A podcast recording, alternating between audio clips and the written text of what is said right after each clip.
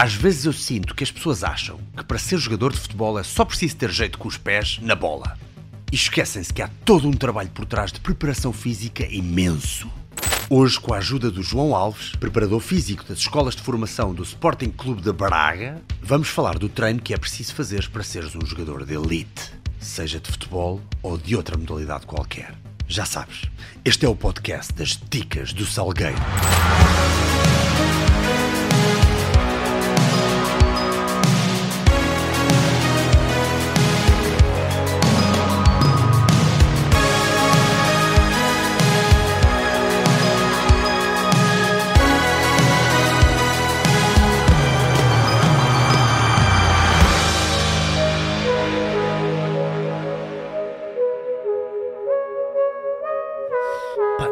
Eu vi aqui um vídeo que eu curti bué, que foi um amigo meu que me mandou no outro dia sobre especialização precoce dos miúdos e não sei o quê. Eu acho que isto é um tópico sempre interessante.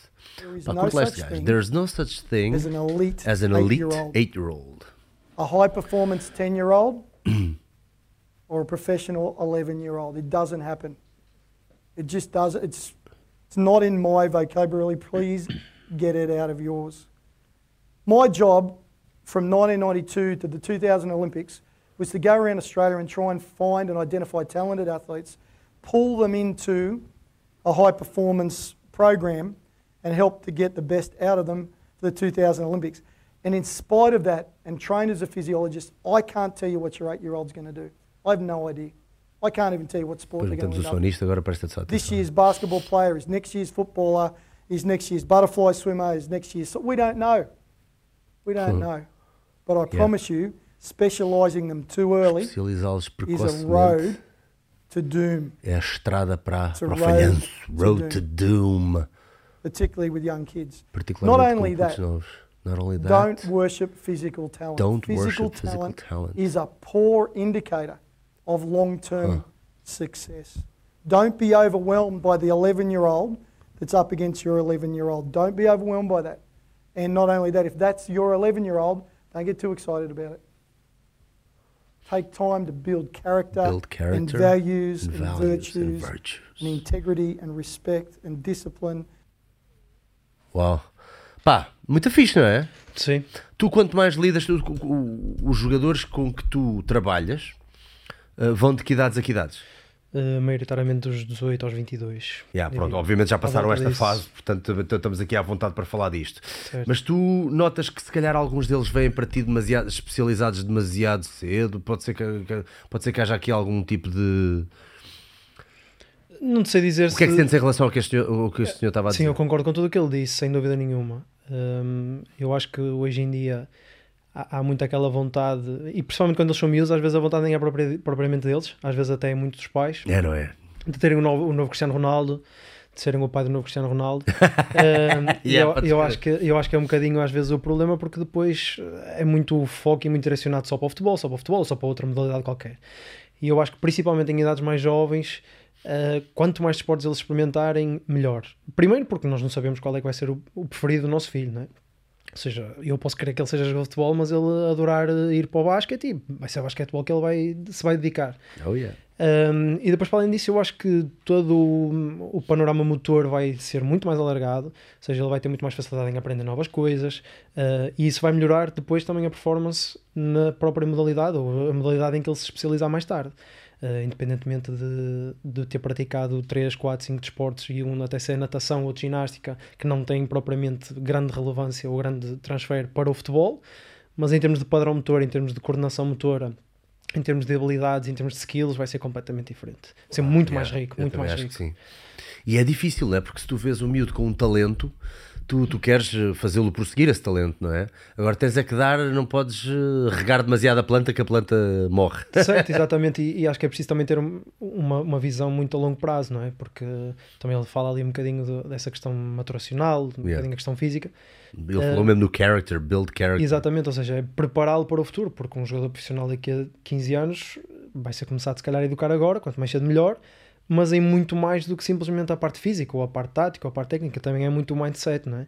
Eu acho que também era um bocadinho isso que ele estava ali a tocar, porque hoje em dia ser um atleta profissional, de futebol ou de outra modalidade qualquer, também tem muito a ver com o mindset. Yeah, pá, e depois é aquela série, tu queres que ele seja bom às 8, aos 8 ou queres que ele seja bom às 20? Tens que ir Exatamente. preparando uh, convenientemente, mas é difícil não dar a mais. não é? Há, uns- há um- há umas semanas atrás eu almocei, uh, jantei com, com um amigo meu. Uh, ele vai-me matar se eu disser isto agora, mas obviamente eu- ninguém sabe quem ele é, pá, é um amigo meu, nem sequer é uma pessoa conhecida, tão pouco. E ele estava a dizer: Ah, uh, o meu sogro acha que eu, que eu puxo demasiado pelo meu filho, uh, porque eu acho que ele, ele joga bem à bola e não sei o que, não sei o que mais. Eu assim, ok. Porquê é que o teu sogro diz isto? O que é que tu dizes ao teu filho? Eu, não, não, pá, eu pus o gajo no futebol e eu acho que nem puxa assim tanto por ele. Eu só digo, cada vez que vais para o campo tens que ser o melhor. Eu, foda-se, estás a falar a sério? Claro. Pá, Eu estou com o teu sogro, sabes que eu estou com o teu Exato. sogro, tens de É diferente de Não, dizer- o que eu quero dizer, ou seja, as palavras dele foram mal escolhidas, Exatamente. porque o que ele queria dizer é de género, eu só quero que te esforces. Exatamente. Mas ele disse, eu quero que sejas o melhor. E eu, pá, Não é a há uma mesma coisa. diferença, não é a mesma coisa. E ah, esforça-te. Mas ainda assim tens 8 anos. O filho dele tem 8 anos. E é de género, é pá, diverte muito mais do que esforça-te. O que é que tu dirias? Anda, Sim, anda eu- para a frente assim uns 10 aninhos. E o jovem João, que agora tem 28, mas um dia vai ter 38, Exato. e se calhar já vai, vai ser papá nessa altura. E o que é que tu vais dizer ao teu puto? Assim, eu acho que Ou à tua filha? acima de tudo é é perceber o que é que o meu filho ou a minha filha vão gostar. Pronto, é isso, não é? Portanto, acho que seria a prioridade. Eu acho que vais puxar por eles. Sporting do Braga, do início até ao fim. Não, não. Vai ser sempre o que ela preferir Yeah. ou ele preferir. Uh, mesmo eu também na minha infância experimentei vários desportos e depois acabei por gostar mais do futebol e por isso é que depois também passei mais tempo a jogar futebol e eventualmente a minha carreira também passou pelo futebol. Uh, mas sem dúvida nenhuma que acho que o primeiro passo é gostar, contrariados, acho que Eu também acho não que sim. faz sentido nenhum, muito menos crianças. Um, depois disso é um bocadinho ter a noção do patamar em que estamos, ou seja, se eles têm 9 anos ou 19 anos é completamente diferente, não é? as exigências, o que nós podemos passar ou não, um, e gostando, pá, é, é esforçar-se ao máximo, é isso, Yeah. é aprender, é, é estar sempre bem, pá, correu mal, amanhã corre melhor, isso acho que principalmente em crianças é preciso ter muito cuidado porque lidar com, pessoa, com miúdos de 10 anos não é, a mesma, não é a mesma coisa que trabalhar com profissionais como eu trabalho com 18 e 22 anos, não é? Yeah. E depois Não ainda vem toda uma carga, e depois ainda vem, vem a puberdade pelo meio. Certo. Eu lembro de ser puto e ver aqueles programas, isto é, se calhar é de novo mais para lembrar, mas havia o Bravo Bravíssimo. Não, Bravo Bravíssimo? Era o Bravo Bravíssimo, sim senhor. A malta da minha idade vai se lembrar. Lembras-te desse, desse programa ou não? Diz-te alguma coisa? Acho que não. Deixa lá ver se ainda encontro aqui. Bravo Bravíssimo. Se vir, se calhar. Eu acho que aquilo era. Eu dá-me ideia que houve cá em Portugal também. É Bravo Bravíssimo. É, sim senhora. Claro! Que até o Salvador Sobral foi ao Bravo Bravíssimo. Então não, não conheço. Olha o Salvador Sobral Bada Novinho a cantar.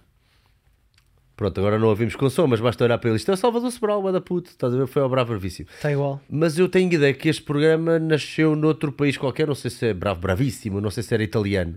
E eu lembro de haver um puto ou outro, não, por acaso até foi cá.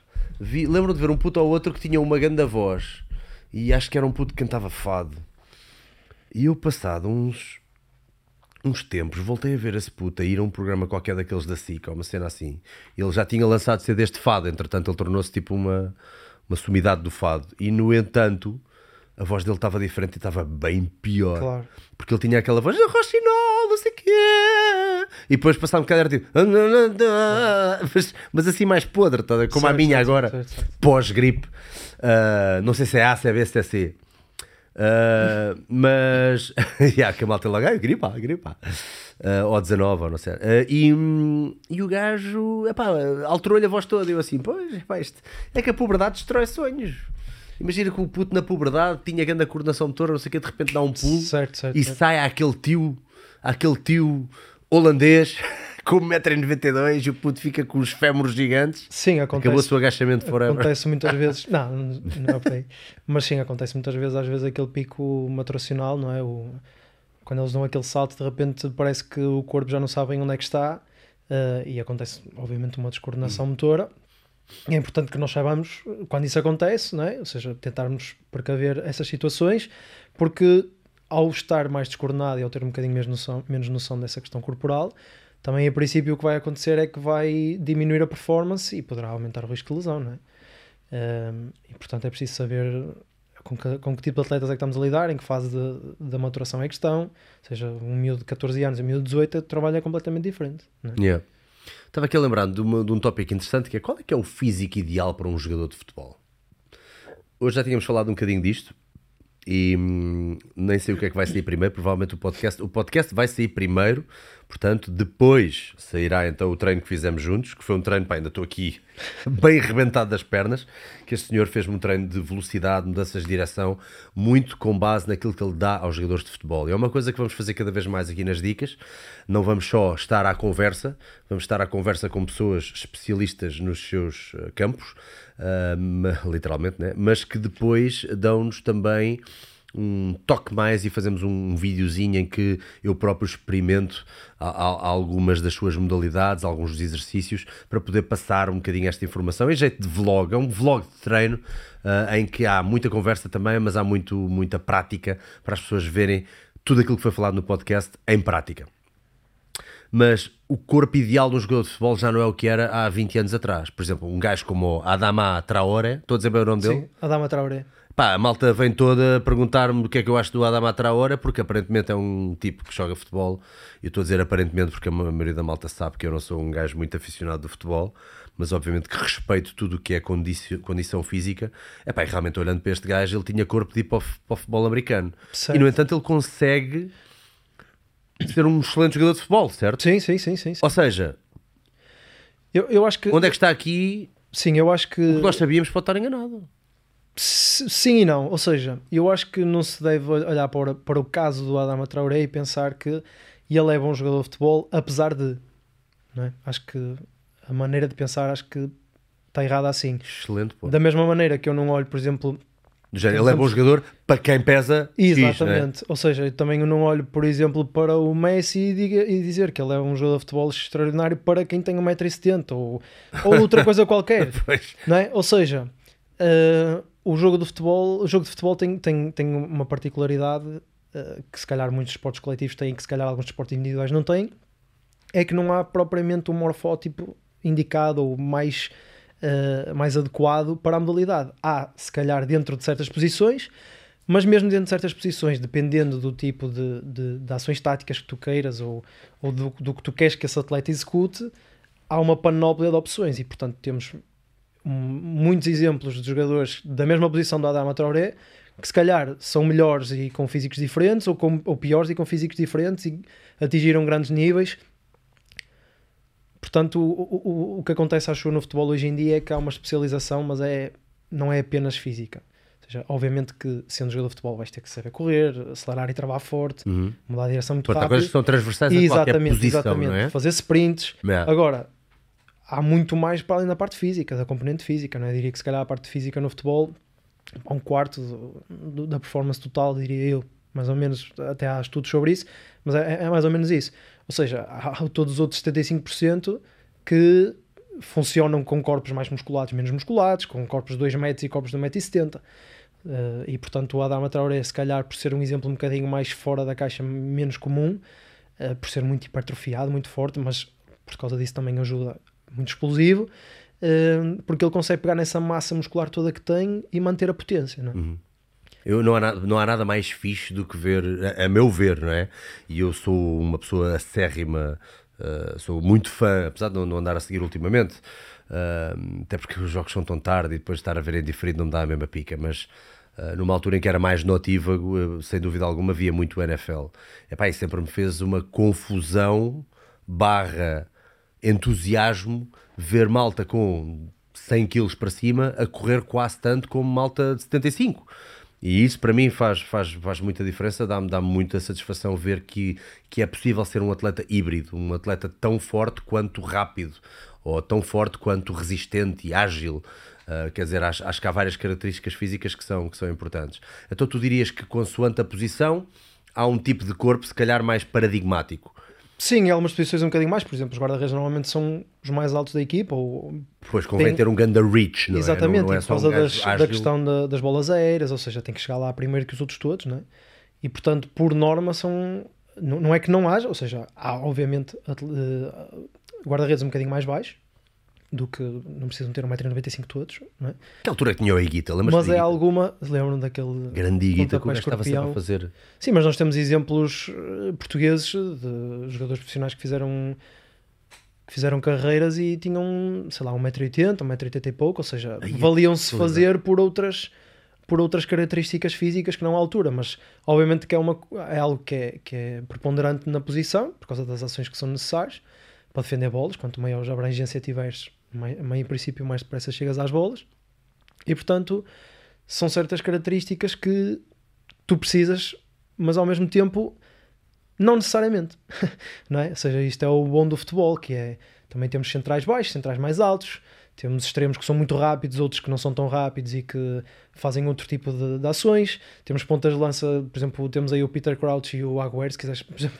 pôr como exemplo, não é? Um era completamente com- completamente diferente do outro. Eu escrevo aí Peter Crouch. Peter Crouch, se calhar vou meter aqui, como é só para ver a fisionomia, É, vou sim, aqui sim, no sim, Google. Peter Crouch. Eu, eu sei que é alto Peter e Crouch, magrinho, não é? Exatamente. Hã? Estás a Portanto, ver? até poderá ter aí a altura, ou seja, Estudei 2 metros e 1. Foi um jogador profissional, quer dizer, bons clubes, não é? Está a ver aí uma imagem de Liverpool, por exemplo. Um, e depois, por exemplo, se calhar o Kun Agüero é completamente diferente, ou seja, são duas posições iguais, dois atletas profissionais de futebol e com fisionomias completamente diferentes.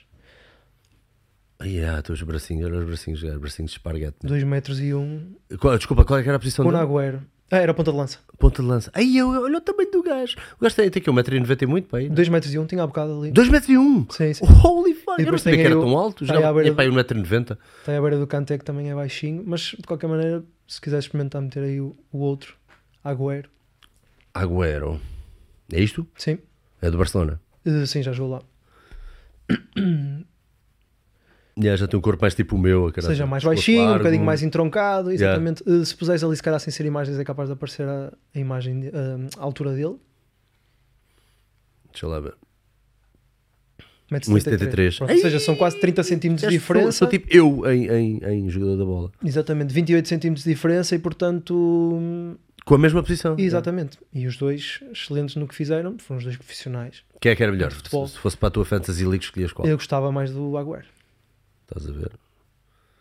É um estilo de jogo diferente, claro. Hum. Mas Porque Também o Guita, é um bocadinho porque o mais Guita fez aquela defesa. Porque o mais gajo fez, foi isto, este é o show-off, não é? Há bocado estava aqui a Certo. mostrar. Eu estava a pensar, por que raio é que um gajo haveria de fazer esta merda? Isto foi bué pré, pré, pré YouTube, porque raio é que o gajo. Foi, isto foi pré-TikTok, porque raio é que o gajo haveria de querer fazer aquilo. É, eu era assim meio maluco. Então tu dirias que, pois, é pá, mesmo, esse, mesmo essa tendência ou essa característica típica dos jogadores de determinada posição, já isso está assim um bocadinho subvertido, porque o que interessa é eles jogarem bem. Certo, o que eu quero dizer é que, obviamente, que a parte física é importante, mas não é o bolo todo, não é? Seja, tu consegues ter físicos completamente diferentes e serem os dois eh, bastante bons e ter uma performance bastante alta no mesmo desporto e mesmo na, na mesma posição. Yeah, eu costumo falar o exemplo também daquele gajo do Ross, já, já aqui foi falado no, no outro podcast, mas já agora eu gosto muito de dar estas referências que é para a malta ir vendo pessoas interessantes de, de seguir, por isso é que eu não tenho problemas nenhumas, nenhuns em perder um bocadinho mais tempo a mostrar aqui estas coisas. Este Ross Edgley, não sei se tu, se tu chegaste a reparar no que este gajo fez, este gajo nadou à volta do, da, da Grã-Bretanha, foi das coisas mais incríveis que alguém fez na vida. Uh, epá, e o gajo tem este caparro. Aliás, ele agora até vou mostrar aqui um vídeo onde ele está bastante seco. Uh, ele não estava tão seco, estava mesmo pesadão. Epá, o gajo é gigantesco. O gajo não é tudo menos um gajo pequeno. E tu, se calhar, pensarias que um gajo, um nadador. um, não, não que os nadadores sejam pequenos, não é por aí, mas Certo. nunca pensarias que estaria tão uh, atrofiado, não é? E é um gajo bastante forte mesmo que fez então essa, essa, esse feat e também há aqui outro documentário do gajo que é ele a nadar à volta ou à volta não, a nadar o lago Loch Ness onde aquilo Certo. atinge temperaturas muito, muito abaixo, não é? De zero, e, e o gajo a dizer que as dificuldades eram essas. Epá, e como vês, olha, aquele bração, o gajo parece uma foca, estás a ver, uma foca musculada. Ahm, Sim, e até- seria quase de pensar que um gajo daquele tamanho não aguentaria um, um feat destes. é? Certo, certo, mas se calhar, eh, ao mesmo tempo, se fosse posto à prova com nadadores olímpicos a fazer, por exemplo, 100 metros, ou Pois. seja, Ah, levava cá. Exatamente, ou seja, pegaste até num, num bom exemplo que é os nadadores têm, apesar de terem uma variação de, de, de- de corpo, há vantagens em ter, por exemplo, pernas mais pequenas e o tronco maior, em ter Yeah. uma envergadura grande dos braços, eh, ou seja, são vantagens anatómicas e físicas que, que depois podes aproveitar para a tua modalidade, não é? E aí, se calhar, sendo um desporto individual um bocadinho mais específico, Tu consegues ter essas vantagens e, portanto, se não tiveres essas características, vais ter mais dificuldade. Ponto. E no futebol eu acho que isso não acontece tanto. Ou seja, tu não te podes limitar tanto, ou seja, não há tanto limite pela parte física. Nós ouvimos muitas coisas uh, feias e eu acho que é um bocado preconceito uh, por causa daquelas coisas que passam na televisão, uh, de ver os, os, os, os, treinos mais descontraídos dos jogadores em que eles estão a jogar à rabia e fazer coisas mais soft. E depois nós temos muita mania de dizer: ah, os nossos jogadores não têm pressão física, olha pelos todos mortos no final do jogo e não sei o quê. Há muito esse, esse, esse treinador de bancada com essa conversa de merda.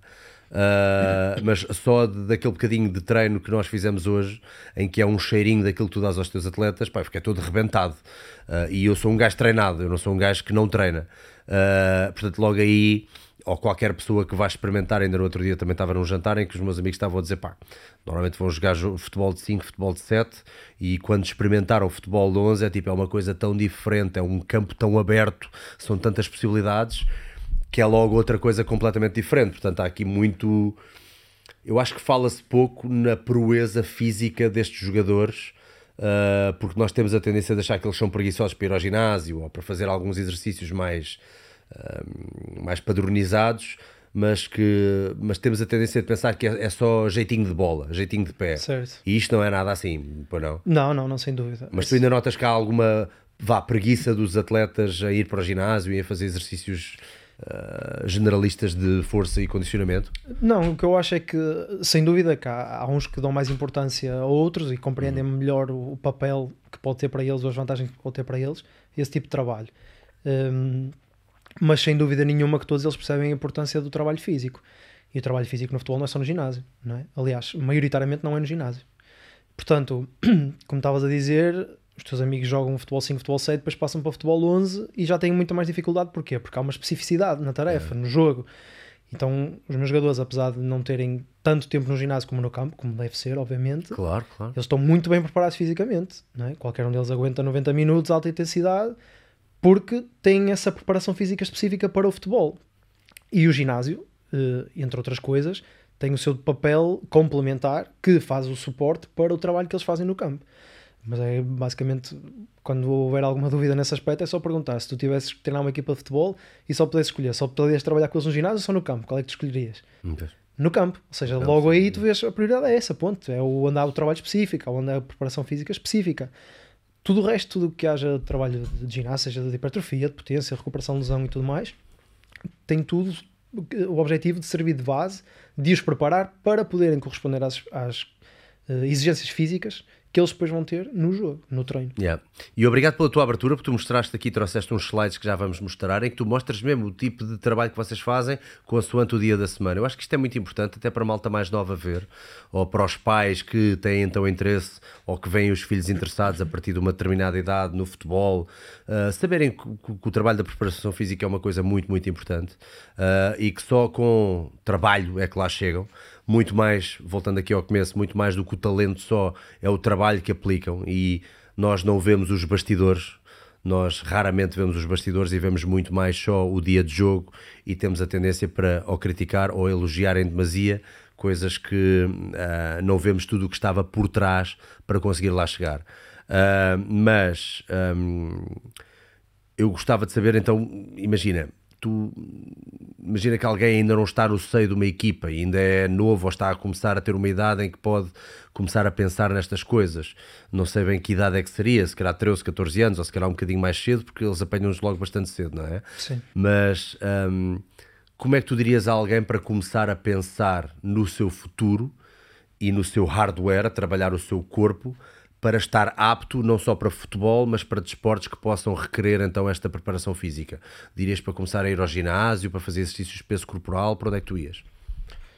É assim, eu acho que se estivéssemos a falar de idades entre 13 e 14 anos, ou seja, em princípio, antes do pico da pobreza, é? o chamado PHV, uhum. Hum, eu acho que faria sentido uh, as pessoas ignorarem tudo o que seja adaptações ou adaptações musculares, ou seja, hipertrofias, essas coisas todas, porque uh, vai ser um, um trabalho frutífero. Portanto, nessas idades. Ignorar a hipertrofia? É? Sim, exatamente. A de músculo aí nessa idade achas que não, não faz muito sentido? Não, imagina, o que, o que vai acontecer nessas idades pré-pubertárias é que tu não tens as hormonas necessárias para a construção do músculo, principalmente em homens, não é? Já, pois. Uhum. Ou seja, há, há, há de facto adaptações e, e vantagens em treino de força em jovens.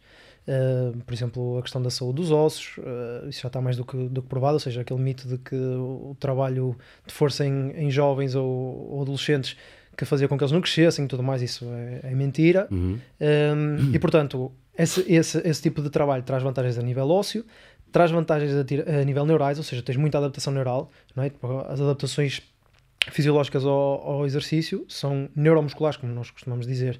E, portanto, apesar deles, a parte muscular não estar, não estar tão capaz de ter adaptações, a parte neural está. Para além disso, depois, o que, o que tu querias, e que nós estávamos a falar disso há pouco, no início, que é a questão de criar o mindset e rotinas para que daqui a 10 anos o teu atleta ou, ou eu mesmo uh, consiga ser o mais profissional possível. E, portanto, construir esse mindset desde novo acho que é muito importante. Aquela disciplina diária de treinar exatamente, qualquer coisa. Exatamente, qualquer coisa. Agora exatamente. tens meia hora para depositar nisso. Exatamente. Ou uma hora. Sim, meia hora, por exemplo, na, na questão do ginásio, uh, dedicar sempre uma, muito mais à, à, modalidade, principalmente a partir dessas 13, 14, 14 anos, convém que já comece a haver alguma especialização, não é? Uh, e depois uh, começar a perceber a importância também de outras áreas, não é? Como nutrição e tudo mais, mas falando especificamente do, da parte da preparação física, haver uma disciplina, exatamente. Acho que seria, seria se calhar o mais importante. Um, ter cuidado com o que se faz, sem dúvida. Lá está, como eu estou a dizer, vale a pena estarmos a meter cargas e trabalhar o máximo de força que se consiga em miúdos de 13 anos, porque eles não vão conseguir desenvolver a força tão, tão rapidamente como se calhar miúdos de 16 anos que já passaram o, o pico pubertário. Ah, uh, mas é, é, sem dúvida importante. Por exemplo, nós fazemos muito trabalho com, com miúdos de 14 e 15 anos, às vezes no ginásio, mas é para eles aprenderem a fazer movimentos, é para aprenderem para que é que este material serve, para que é que aquele material serve, como é que eu posso usar isto, Fantástico. seguranças uh, e toda essa parte. O que é que acontece? Ao fim de 3, 4 anos lá dentro, na academia, eles chegam, por exemplo, à equipa B, onde eu estou neste momento e eu coloco lá um plano de treino e eles não me fazem perguntas porque eles já sabem, já conhecem o exercício, já fazem. Ou seja, tudo o que é agachamento, tipo thrust, deadlift, essas bases que nós usamos, os lunges, saltos, coisas pliométricas, eu já quase que não faço correções, vou sempre ajudando, obviamente, mas é, é, um, é, um, é um trabalho que vem desde de baixo e que é feito ao longo de vários anos e portanto eles chegam a mim já sabem a importância do treino, qual é o papel, quando é que devem fazer, quando é que não devem fazer, já conhecem o próprio corpo, uh, já trabalham em segurança, já trabalham, já trabalham efetivamente com, com boas cargas, mas sempre com o foco da preparação física para o futebol, ou seja, não é para o ginásio, não é para, para o verão, não é? E eu acho que eh, o mais importante. E é bom dar esse toque, os, os putos são muito deixados levar pelo, pelo aquilo que é sexy, não é? Eu quero é ter os abs, eu quero é ter os Exatamente. Eu acho que se conseguisse reduzir eh, se é que é possível reduzir isto que eu disse até agora numa palavra, talvez fosse educação.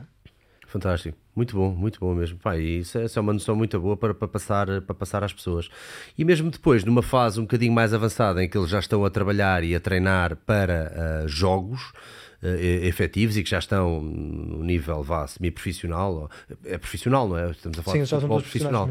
É, portanto, eles profissionalizam a partir de que idade, mais ou menos? Qual é que é o jogador mais novo que tu tens assim a jogar, mesmo já num, num, num âmbito profissional? É que é 16, 17? Sim, 16 anos. Uhum, ok. Depois que o, o, normal seria 18, mas eles vão buscar muitas vezes mais novos. Sim, no meu escalão já, terem já nível para 16, para... 17 anos Boa. começam lá. Sim. 16 anos. É muito novo para começar, não é? mas é brutal. Sim, sim, a ideia, a ideia do clube, e que hoje em dia muitos clubes também estão a fazer isso, não é? É projetar os, os jogadores da formação para a equipa A um, e, portanto, tentar colocá-los em contextos de dificuldade para eles, ou seja, jogar com jogadores mais velhos, jogadores alguns mais desenvolvidos fisicamente, outros com muito mais experiência de futebol, e, e, e realmente cria-lhes muita dificuldade, e é aí que eles evoluem.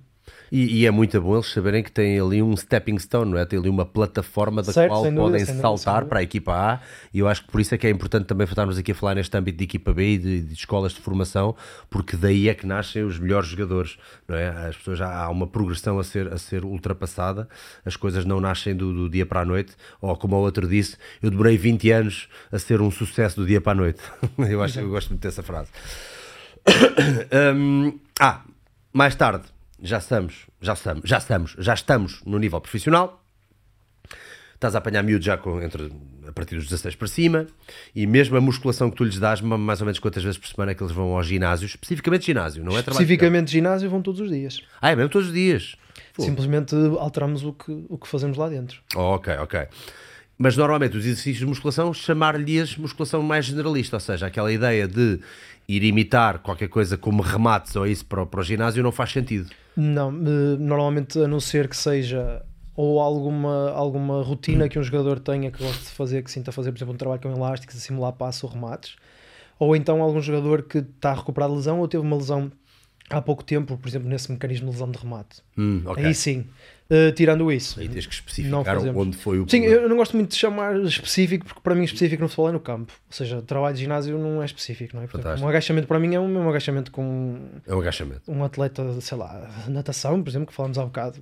Né? Um agachamento é um agachamento. Hum, de qualquer maneira, esses exercícios que nós fazemos, eh, o objetivo é sempre preparar um bocadinho a musculatura para o que depois vem a seguir, ou seja, é quase uma pré-ativação, até é normalmente chamada de pré-ativação, eh, porque eles depois vão fazer no, no campo.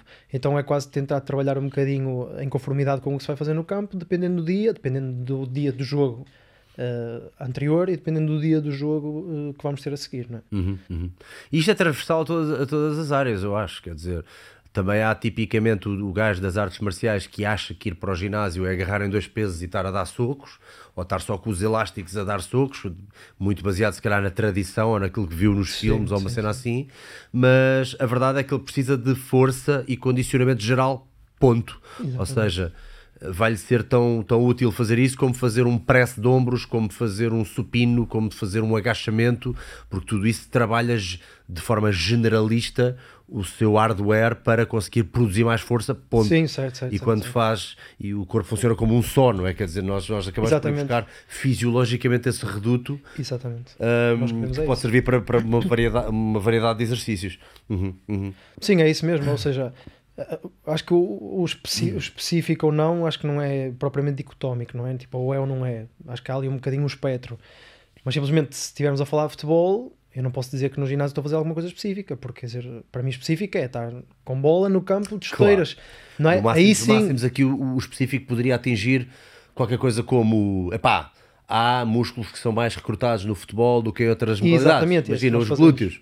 Então vamos fazer um trabalho específico de Exatamente, glúteos, porque é exatamente. preciso ter o- essa peça bem trabalhada para Exatamente. sei lá, mudanças de direção. E Whatever. por exemplo, tu deste um bom exemplo há bocado do remate, até posso pegar nesse exemplo, que é eu posso estar a trabalhar especificamente com elásticos ou com algum tipo de, de tecnologia o remate no, no, no ginásio e eventualmente ele até poderá melhorar a força ou a capacidade de força rápida no, no- por exemplo, na, na coxa, coxa anterior ou, que seja, ou outro movimento qualquer que estejamos a falar.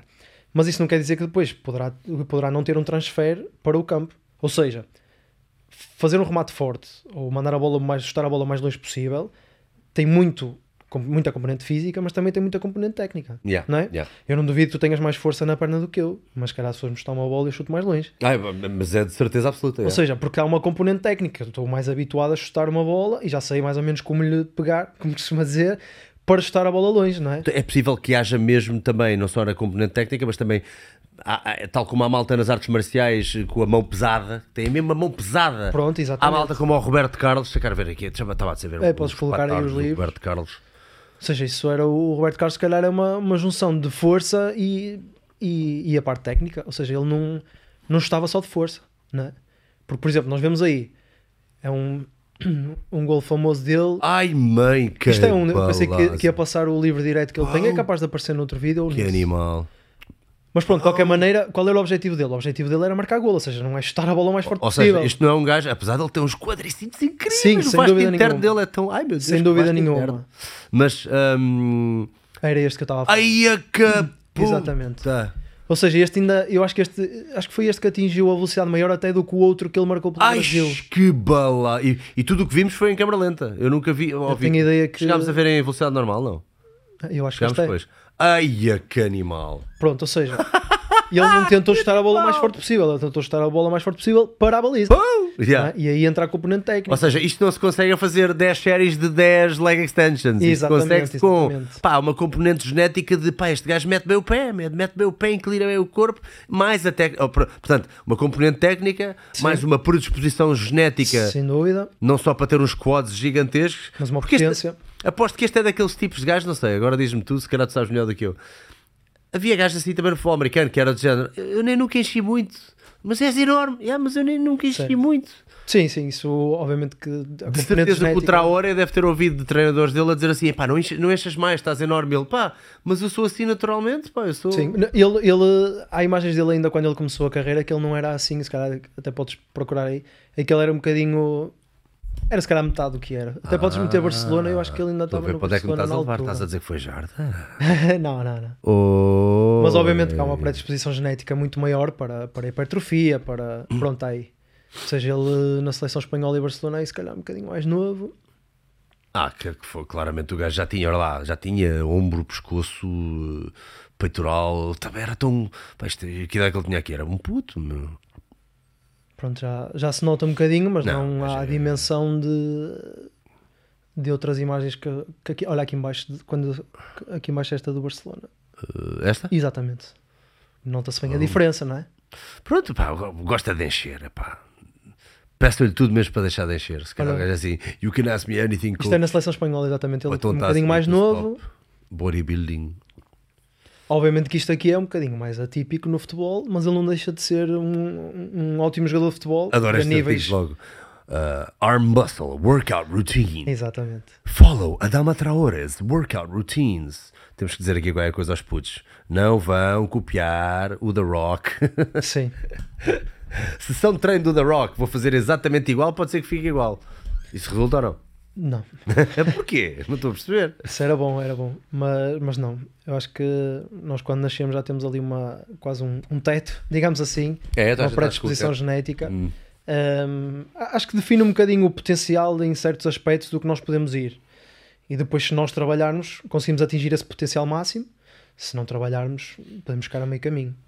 Há pessoas que têm um potencial máximo muito acima dos outros e, portanto, se trabalharem menos, se calhar atingem na mesma potencial. Ou Mas seja, então, peraí, mas agora toquei aqui num tópico interessante. Não é o da Jarda, não te preocupes, mas o- é possível que os treinadores do Adama lhe digam, pá, estás grande demais, meu.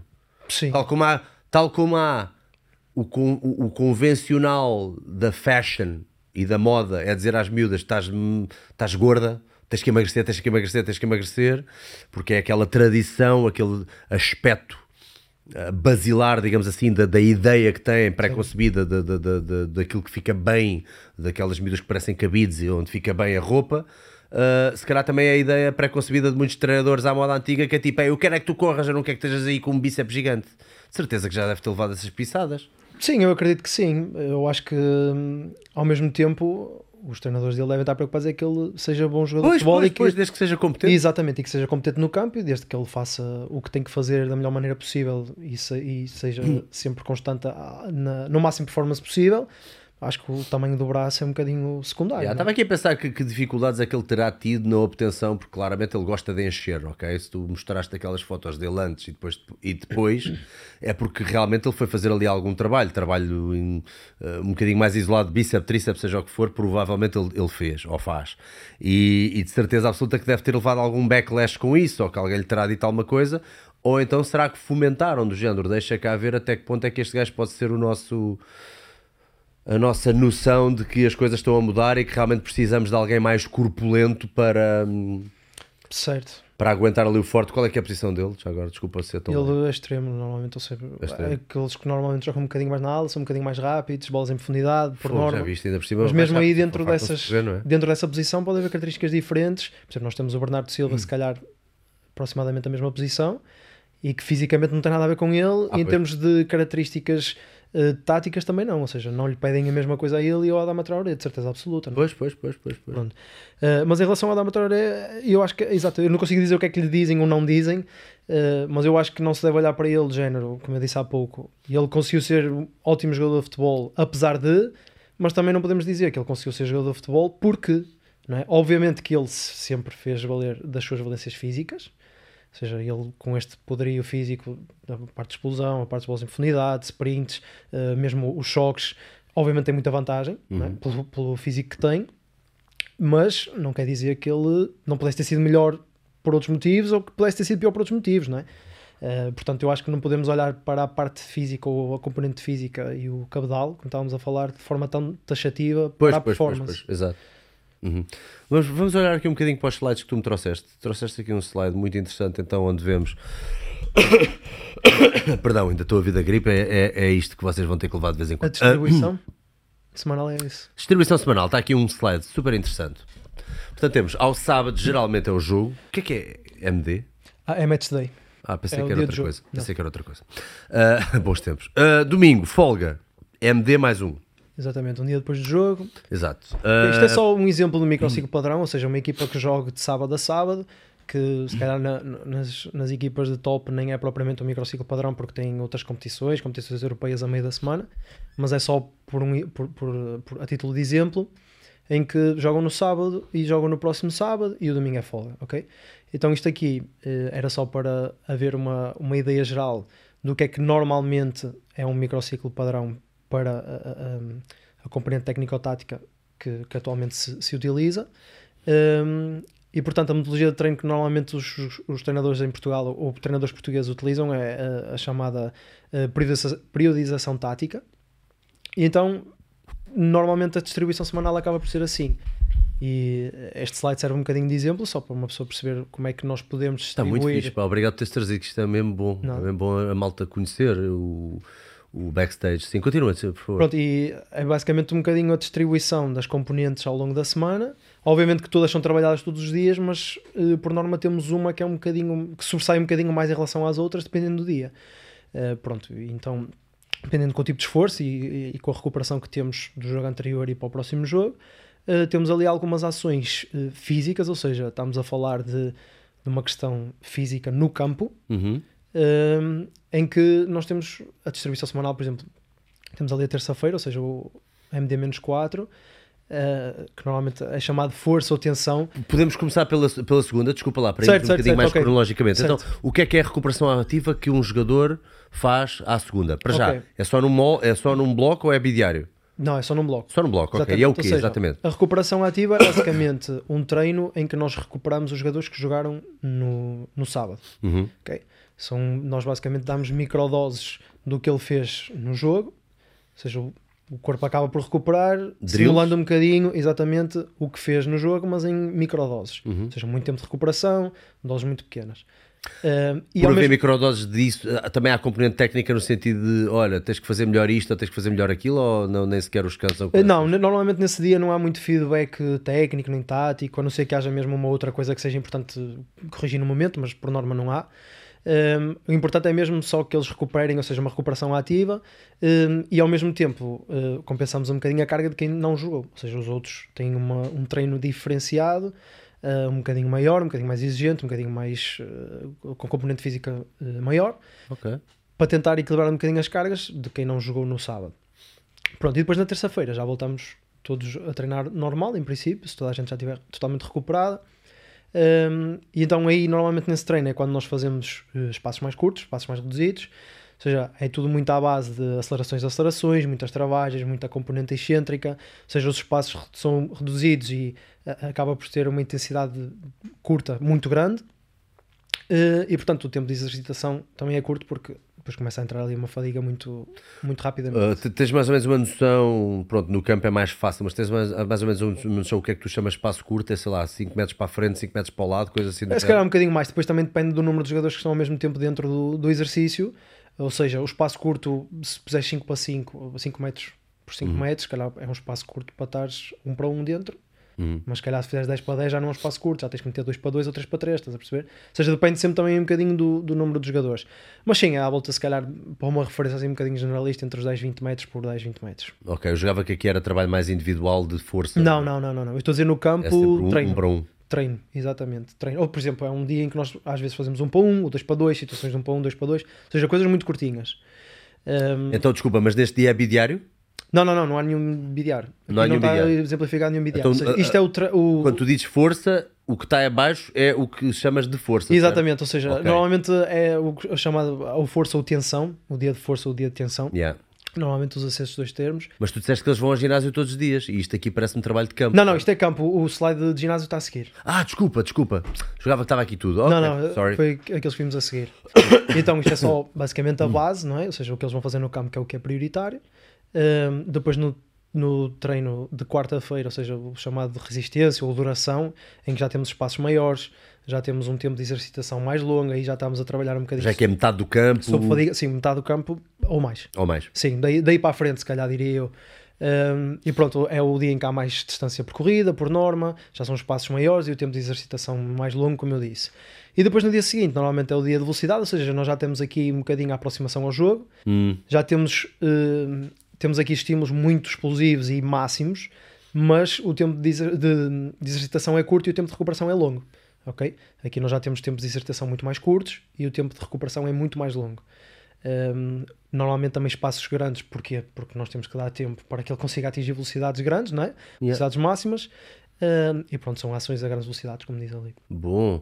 Depois na sexta-feira tu tens o, uh, o treino O de. treino menos um, que normalmente. Desculpa, estávamos na. Aqui, uh, Sim, está certo, está certo. Agora na sexta-feira, que é o dia anterior, e que normalmente é um bocadinho aquele trabalho de reação. Às vezes fazemos assim umas brincadeiras, uns jogos um bocadinho, uns jogos um bocadinho mais lúdicos, em que tu tens alguma reação, mas é não muito pela, pela componente física, percebes?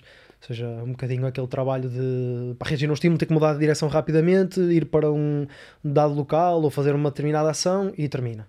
Também com tempos eh, de exercitação muito curtos, tempo de recuperação muito grandes, que é para eles depois no sábado no jogo estarem a 100%. Ok. Estou a ver aqui uma espécie de um nexo que racionalmente parece-me fazer sentido, mas gostava que falasses nisso, que é, ok, no primeiro dia que tu podes treinar mais à vontade e mais longe do jogo é onde tu metes a carga bruta, não é? Exatamente, menos 4. Acelerações, travagens, saltos, Ou seja, etc. há uma, se calhar uma maior, uma maior fadiga eh, muscular Uhum. para os outros dias. Então precisamos de mais dias para recuperar.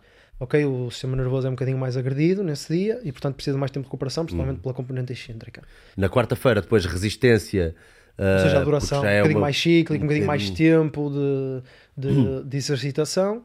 Um, Se bem que a velocidade é muito explosiva, não é? Sim, exatamente, mas ao mesmo tempo é, um, é um, um tempo de exercitação mais curto e um tempo de recuperação mais completo. Hum. ok? Ou seja, aqui nós não queremos ter níveis de fadiga na quinta-feira. Agora, porquê trabalhar então esta parte mais neural e mais cognitiva, digamos assim, da reação tão próximo do jogo? É para o mindset já estar mais Sim, é um direcionado o- e o- especializado. Fazer um bocadinho uh, o efeito tapering, ou seja, baixar ali a carga para que haja uma recuperação do- dos três dias mais exigentes para que no dia seguinte estejam a 100%. É normalmente onde se calhar há uma componente assim um bocadinho mais tática, uh, ou seja, coisas que são muito pouco físicas e mais táticas, mais componentes, ou seja, ajustar os, fazer os últimos ajustes para cuidado com isto, relembrar isto, amanhã o adversário faz isto, precisamos de fazer isto, coisas desse género. Ou seja, é um tempo de treino curto, uh, os tempos de exercitação são curtos, os tempos de recuperação são grandes, há muito mais feedback, ok? Um, exatamente porque o- não é suposto ser cansativo. Pá, muito bom. E metes bola em todos estes treinos? Sim, sim, sim, sim, sim. Isto, ou seja, isto maioritariamente são, uh, maioritariamente não, todas as ações que eu estou a dizer ali são incluídas nos exercícios técnico-táticos, ok? Uh, portanto, a, a minha parte, de, entre aspas, ou seja, a parte inicial do treino, que normalmente sou eu responsável, é que tem que ir de encontro às componentes que eles depois vão treinar. Então tu dás a parte inicial, depois passas ao head coach Exatamente, e aos treinadores adjuntos. e eles depois vão brincar com eles ou que tiverem que brincar. Brincar, salvo seja. Sim, né? exatamente. Ahm, yeah. Mas garantindo que eles já estão preparados eh, fisicamente para aqueles estímulos que eles vão eh, sofrer. Ou seja, se eu tiver um para um, obviamente que a parte física não é o essencial, porque o ideal é que eles sejam competentes a fazer um para um, senão retirávamos a bola e eles só faziam ali acelerações e acelerações. Mas eles têm que estar preparados para isso, têm que já ativos e já eh, com uma componente mais específica de, de, de ativação. Hum, muito bom. Quanto tempo é que demora o treino inteiro de campo uh, de cada um destes dias? Uma hora e meia, duas? Hum, Normalmente não, é assim. Claro que isso depois também varia um bocadinho de, de preferências, treinadores de, e dia para dia. Mas normalmente o treino maior é o, este, neste, neste caso o de quarta-feira. Hum, diria que se calhar entre uma hora e um quarto, uma hora e meia, na pior das hipóteses. E é tudo o que fazem nesse dia.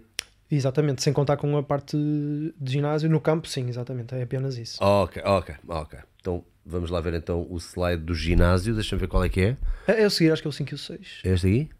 Sim, isso é um exemplo. Ok. Ah, ah, ah. Exatamente. MD mais 2, portanto recuperação Exatamente. ativa. Ou seja, em baixo tem as componentes de campo que nós falamos agora, ok? E depois por cima tem um bocadinho, só um exemplo, neste caso é só mesmo.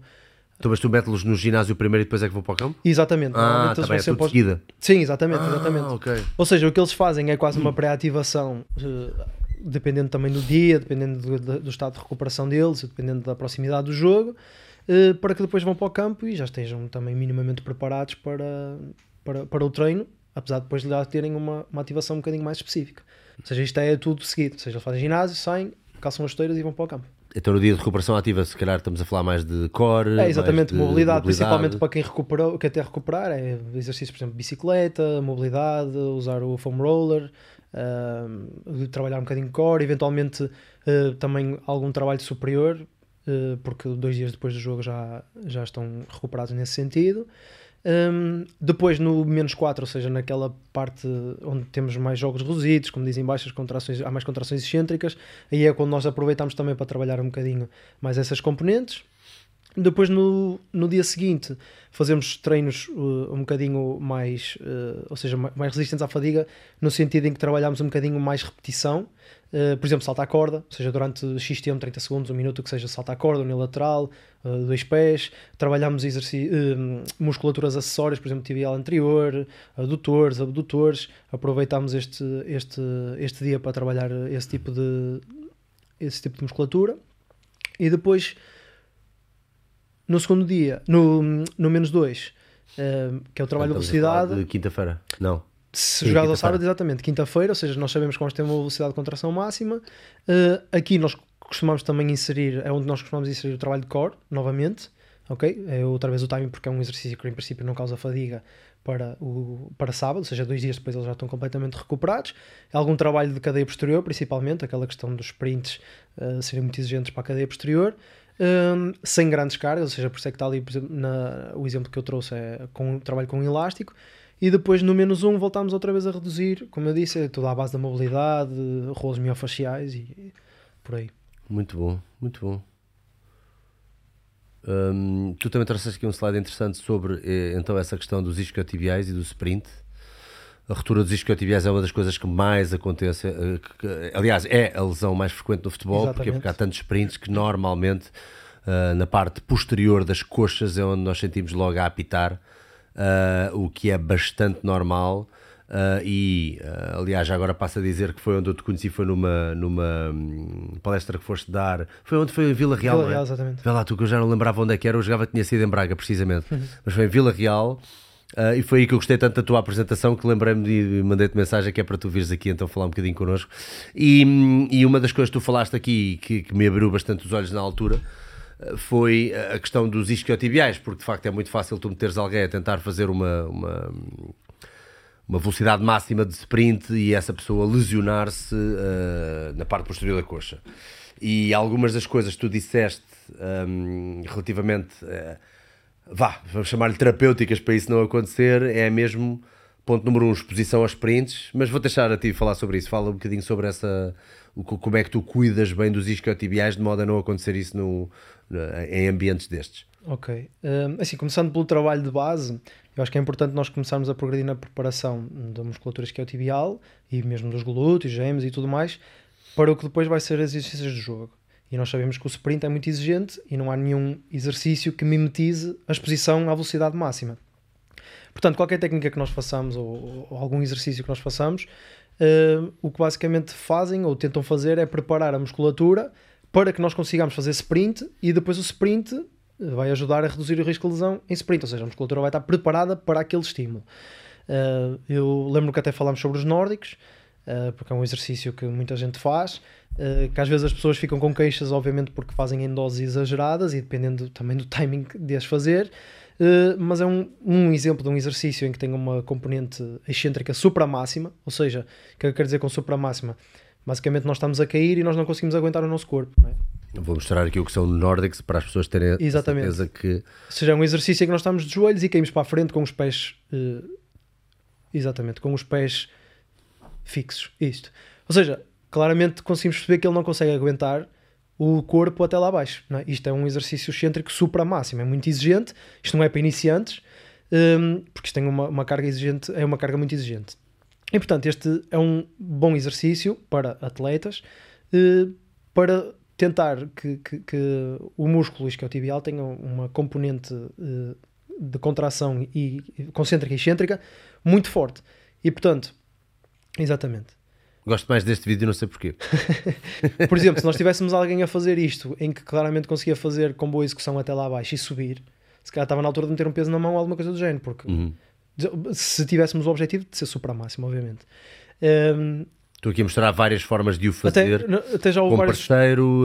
eh, Sim, exatamente, Este é. gajo até está debaixo de uma Tecnogym. Desde que o peixe esteja fixo, desde que o para esteja este fixo. gajo. Sim, mas- Isto, isto não, é nada, não é nada ótimo, para não. Não, não, não consegue. Está a mexer, está a mexer o. A melhor forma Pode de eu- a melhor forma para mim foi. Bom, vou ter que explicar mais do que mostrar, senão estou aqui 3 horas à procura. Ainda por cima, não sei se aquele canal ainda, ainda, ainda existe, porque agora foi cancelado e não sei o que. Um, um dos meus podcasts favoritos foi cancelado, não sei porquê, não sabemos ainda porquê. eh, que é o Mark Bell eh, Podcast ou Powercast. Agora já não lembro qual é que é o. Mark Bell. Era, acho que era Powercast. Mark- pronto. É o, ca- o podcast do Mark Bell foi cancelado e era aí que ele tinha mostrado uma vez. Que é, tu colocaste no banco e colocares o cinto de musculação, principalmente aqueles cintos que são um bocadinho mais, mais eh, flexíveis, à volta dos teus, neste caso, do, do, do teu tendão de Aquiles, vá, digamos assim, ficas com os pés de fora, mas estás preso, prendes bem os teus pés e depois desces devagarinho, ah, porque de facto aí consegues e os teus joelhos até estão mais ou menos protegidos porque o banco tem um bocadinho de padding, Sim, não é? exato. Portanto, epá, foi a melhor forma que eu, que eu consegui fazer até agora, ah, sem ter que estar a meter uma barra com discos e com aquela coisinha para proteger os, os calcanhares. Ah, portanto, já vi, já vi isso a ser feito. Pá, já agora se eu conseguir encontrar. Pronto, entretanto, também, só Continua, continuando, desculpa. exato, hum, a questão da, da, da preparação para a exposição, eu estou a tocar neste assunto porque a malta agora se começar a fazer sprints, Olha isto, está aqui um gajo a fazer. se começar a fazer sprints sem, sem alguma vez ter feito, provavelmente vai se lesionar, não é? Ou seja, o sprint deverá ser eh, algo que nós estamos, eh, que temos de estar preparados para o fazer. Eh, e portanto, o, o nórdico pronto, é só um exemplo de muitos exercícios Yeah. que se pode fazer. Por exemplo, nós também usamos muitos exercícios isométricos, principalmente com o joelho quase em extensão máxima. eh, Porque normalmente, segundo a literatura, é onde é um Quase a mecanismo- extensão máxima? Exatamente, ou seja, é um mecanismo. Uau. Se colocares aí, provavelmente a- a aparecer- eh, até eh, deixo uma dica para a malta que gostar disso: pesquisarem o Alex Natera, que é, é basicamente um, um especialista nesta, neste trabalho isométrico, Alex. com, com X, exatamente Natera. Eh, há de aparecer T, é exatamente isométrico. se aparece Olá, não exatamente. conhecia. Pronto, e há há de ter eventualmente, olha, até podes meter este aqui. Olha, é exatamente, fixe. exatamente. É fixe. Pronto, ou seja, este tipo Uau, de boa- boa trabalho dica, isométrico eh, máximo, neste, ele, neste caso deve estar com Ui. uma carga que ele não consegue suportar, ou seja, é um isométrico eh, máximo mesmo. Eh, em que Ah, tá, ali- é tipo overcoming. Exatamente, tu tens o wielding e o Pronto, overcoming. explica isso, por favor. Sim, sim. Ok, basicamente o, o wielding é, por exemplo, imaginemos que ele estava com menos carga, que ele podia suportar e segurar, tirava a carga do chão e simplesmente naquela posição isométrica segurava o peso. É um, um bocadinho como uma prancha, pronto. uma Pronto, exatamente. Imaginamos estar a fazer uma prancha de uma ponte de luz ou qualquer coisa, mas com um halter, ok? Yeah. Que nós conseguimos suportar. E ele, neste caso, está a fazer uma carga que ele não consegue suportar, ou seja, ele está a fazer o máximo de A força. tentar ir contra. a E exatamente, É como tentar máximo- empurrar uma parede, não é? Estás sempre a produzir mais. exatamente, pode fazer com uma, uma rack, por exemplo, ali por cima, em que nós estamos a tentar levantar e ela não sai. Porque nós vemos que de facto não está a levantar a barra. Portanto, está a lutar contra. Mas isto é muito bom. Isto é muito bom. Pronto, e, e ele até está a fazer num ângulo eh, de flexão do joelho, que normalmente é onde existe a maior tensão no isquiotibial, por- porque é na fase final. Por norma, no, no mecanismo de corrida, bom. No mecanismo de corrida, diz que em princípio a, a- fase mais, mais provocadora de lesão, porque é mais exigente, é quando estás quase a aterrar o pé. Isto porquê? Porque o teu, basicamente tu acabaste de fazer a flexão da coxa o mais rápido possível, não é? trazer a perna para a frente, e, e de repente estás a esticar o joelho, mas o teu isquiotibial tem que trabalhar de forma excêntrica para travar, porque Yeah. tu tens que começar a travar porque vais apoiar o, o, o chão, no chão e tens que voltar a fazer a flexão da perna. E portanto, nesse momento, estás a velocidades máximas, tens 100 milissegundos, ou isto 100 milissegundos, calhar já é elite velocista, mas que seja 150 a 200 milissegundos para fazer um apoio no chão, eh, ao máximo de força que tu conseguires aplicar naquele curto espaço de tempo. eh, e o que acontece é que o, o- a força a que o isquiotibial está sujeito é enorme. E portanto, tu ali consegues trabalhar angulações específicas, consegues trabalhar sem grande o, o chamado DOMS, não é? O Delay Onset Muscle Soreness, porque uh, o trabalho isométrico durante o. Exatamente aqui, antes dele. Isso. Yeah. Antes dele pousar a perna, estás a ver? Yeah. No momento em que ele está a esticar a perna o mais rápido possível, os isquiotibiais têm que trabalhar de forma excêntrica para travar. Yeah, Ou seja, é mesmo ali no início, ou seja, não estás com a perna muito flatida. Exatamente. Estás É- com a não, perna até quase, quase estendida. Exatamente. E nós fazemos muito trabalho isométrico nesse, nessas angulações exatamente por causa disso. É pá, isso é bem inteligente, boa bem pensado. Exatamente, pronto. E, eh, e eh, pronto, é um mecanismo para nós tentarmos preparar a musculatura para, não é? Obviamente que o trabalho essencial é este, é ver a exposição a velocidades máximas e nós fazemos isso todas as semanas. Tu, o leg curl típico é uma coisa que tu não, não dás assim muito? Não, não, não, não. Achas muito mais interessante então algo excêntrico como o Nordic? Por exemplo, Ou estas, estas táticas exatamente, de ou algum, isometria? exatamente, algum trabalho que haja uma maior amplitude eh, e que seja, seja um bocadinho mais, eh, com uma componente excêntrica um bocadinho maior, até porque o que nós queremos, muitas vezes, principalmente os jogadores de futebol, eles têm as cadeias posteriores muito encurtadas. Então, se nós tivermos algum trabalho, mesmo que seja um excêntrico lento, sem grande carga, ou seja, este exemplo aqui é, um, Yeah. é, é supra máximo, eu já explico, mas mesmo que seja um excêntrico leve, em que nós conseguimos claramente fazer a mesma carga no- na fase concêntrica, o facto de fazermos lentamente e aproveitarmos bem a amplitude máxima acaba por preparar um bocadinho a musculatura para trabalhar nessa amplitude máxima. Yeah, é? yeah. E depois irmos progredindo para este tipo de trabalho. Este aqui Vamos é um... falar deste tipo de trabalho primeiro e depois vamos dizer então qual é que é a melhor progressão outra vez, só para a malta ter a certeza que quem quer começar a preparar os músculos para performance deve seguir sempre uma linha, um bocadinho como na pliometria. Começa por saltar à corda. Quando saltas bem à corda vais para outras coisas, não é, Exatamente, não é saltar para cima da caixa logo de ter feito louco ou de fazer drops da caixa. Portanto, isto, o que é que estamos aqui a ver? Ok, ele- o que o atleta está a fazer basicamente é, é um leg curl isoinercial. Um, isoinercial porque é aquele flywheel tem, é uma tecnologia que basicamente acumula uh, a energia que tu fazes concentricamente e depois devolve-te excentricamente. Não é dependente da gravidade. Isto foi inventado, não sei se a título Ou seja, dificulta mais a fase excêntrica. Sim, exatamente. A título de curiosidade, isto foi inventado para os astronautas. Porque na ausência de gravidade isto trabalha a mesma coisa. Não sabia. Pronto, e então, ele, basicamente o que ele está a fazer aqui, que não é assim muito notório, mas eu explico, que é ele está a puxar com as duas pernas na fase concêntrica, o máximo que consiga, Yeah, e depois deixa aguentar só com uma. E agora tira a outra, reparem Exatamente. que ele está com uma mais abaixo. e Exatamente. A direita, neste caso dele, a de lá, não está, não está a descer. Só está a fazer força com a esquerda para descer. E portanto é uma carga que ele não consegue aguentar, mas ao mesmo tempo ele está a fazer ali a força máxima, a tentar travar a máquina, mas a máquina vence, neste caso. Dificulta-lhe. Exatamente, isto é um exercício também um bocadinho já mais exigente, eh, tal como os nórdicos, que não é propriamente para amadores ou para malta que não é treinada. Então vou pegar então no exemplo dos isquiotibiais, mas malta, fiquem sabendo que podem tipo transportar este exemplo para várias outras coisas porque há sempre uma progressão. Certo. Alguém que tem os, os isquiotibiais virgenzinhos. Ah, qual é, que é a primeira coisa que, que- Ok, se eu quero chegar a este, para, a este patamar de evolução deste jogador que estava a fazer já esta, esta versão mais difícil para preparar e que já deve ter ah, uma exposição ao sprint também muito interessante, qual é que é então, por onde é que eu começava? Sim, eu diria que para começar o mais básico dos básicos é trabalhar um bocadinho na amplitude, mobilidades dinâmicas e tentar servir essa, servir-se desses, desses exercícios para a base de aquecimento e progressões, ok? É? é o- Dá-me exemplos. Por exemplo, simplesmente estamos de pé e levantar a perna o mais rápido possível, ou fazer, por exemplo, lanches simples sem carga, Ok. em que vamos tentando abrir um bocadinho a amplitude, eh, progredindo, por exemplo, os lanches para o Bulgarian Split Squat. Por exemplo, exemplos de, de, de- de progressões em que vão começar a, a- a exigir mais à cadeia posterior uma amplitude e um trabalho de força numa amplitude maior. Ok. Isto para já, tudo muito controlado, ou seja, a carga excêntrica eh, é, é- muito controlada e muito lenta, a fase concêntrica um bocadinho mais rápida. Acabamos por também trabalhar aqui e possivelmente, se, caso haja necessidade, eh, um trabalho de hipertrofia, ou seja, aumento da massa muscular, para que depois seja aproveitada para este tipo de trabalho e o trabalho seja mais eficiente. O trabalho isométrico é um trabalho seguro, por norma, é um trabalho que não causa dor, não causa desconforto. Um, acabamos também por estar a trabalhar eh, exercício, um, desculpa, eh, intensidades máximas, principalmente no, no overcoming. É, por exemplo, quando nós temos, eh, se calhar mais para a malta do futebol, mas quando nós tivermos microciclos um bocadinho mais apertados, é uma boa maneira de nós trabalharmos força. Eh, isto porquê? Porque na fase concêntrica e excêntrica provavelmente há uma exigência maior e uma- um sentimento maior de fadiga muscular, aquele sentimento de inchaço e eventualmente alguma dor retardada ou DOMS, como falámos há bocado. E o, a isometria permite-nos trabalhar na mesma eh, intensidades máximas, uma produção de força muito alta, mas sem essa parte concêntrica e excêntrica, o que não vai provocar tanta lesão muscular como, como, como a face concêntrica e excêntrica, uh, principalmente excêntrica.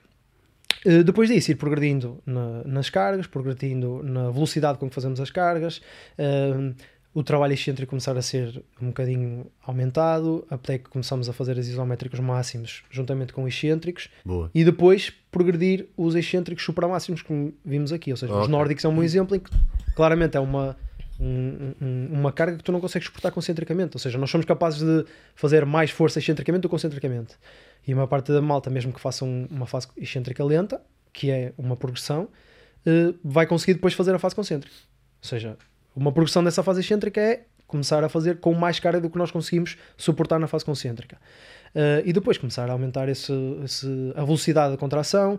Eh, um bom exemplo desse, desse treino que nós conseguimos fazer no ginásio, que não tem aqui imagem, mas é imaginemos um deadlift, em que tu quase que largas a barra em cima e depois travas lá em baixo.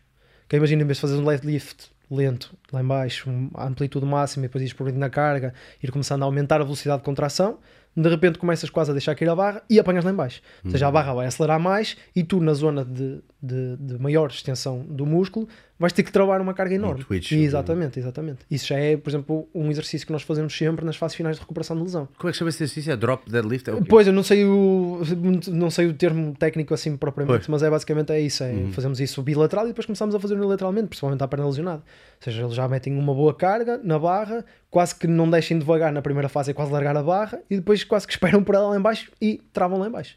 Ou seja, uma carga excêntrica muito, muito forte. Isto no ginásio.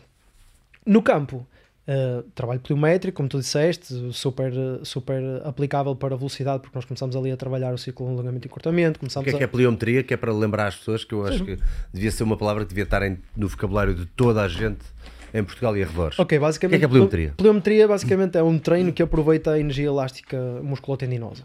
Ok? Ouve-se muitas vezes falar da pliometria. Agora os trocais por miúdos. Ok, musculotendinosa é o músculo e tendão. Ou seja, sim, sim. Uh, não é só o músculo que trabalha, os tendões também trabalham, principalmente no, na parte pliométrica, uh, porque nós temos um, uma, um aproveitamento de energia elástica, o chamado ciclo de alongamento e encurtamento, e temos um aproveitamento muito grande de energia elástica, é quase imaginar como uma mola que nós comprimimos e depois largamos e ela de repente explode, ok? Ou seja, há ali uma, uma, uma acumulação de energia que nós depois queremos aproveitar. E quanto melhor esse aproveitamento e essa, essa acumulação de energia for, mais fácil e mais rápida e mais forte vai ser depois a parte concêntrica. Neste caso aqui, pronto, é um exemplo de... É, isto foi abaixo, não, não sei o que é que se passa com estes Sim, mas há, shorts. deves ter aí um ou outro... Pronto, mas sim, por exemplo, um exemplo, um exemplo simples é o salto à corda, ou seja, nós no salto à corda nós não ficamos muito tempo no chão, é, não é? Ou seja, saímos rápido do chão, mínimo tempo de contacto possível, e depois vamos progredindo e começando a saltar cada vez mais. Isso se calhar está demasiado lento para ser... Isso... Este aqui já está all over the É, place. Exato. gajo já está a fazer tudo e mais alguma coisa. Espera aí. Queria mesmo ver plyometric training. Queria ver explosive drills for explosive power. Deixa lá ver se este gajo faz. Uh, epá, eu não gosto deste gajo. Irrita-me os vídeos dele. Recuso-me. Ora, mete aí. Olha, beginner to advanced. Eu, eu só queria tipo um mix assim de, de exercícios. Ok. pá. Mas pronto, normalmente, tipicamente são conhecidos por serem saltos, não é? Sim, é um bocadinho à base de saltos, mas eh, nós, ele aqui eu acho que ele está a desconstruir um bocadinho a, a queda.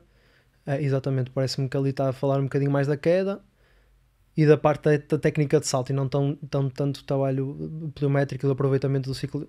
Exatamente, Caramba, estamos com azar. está fácil. Plyometric drills. Eu só quero ver gajos aos saltos, pá.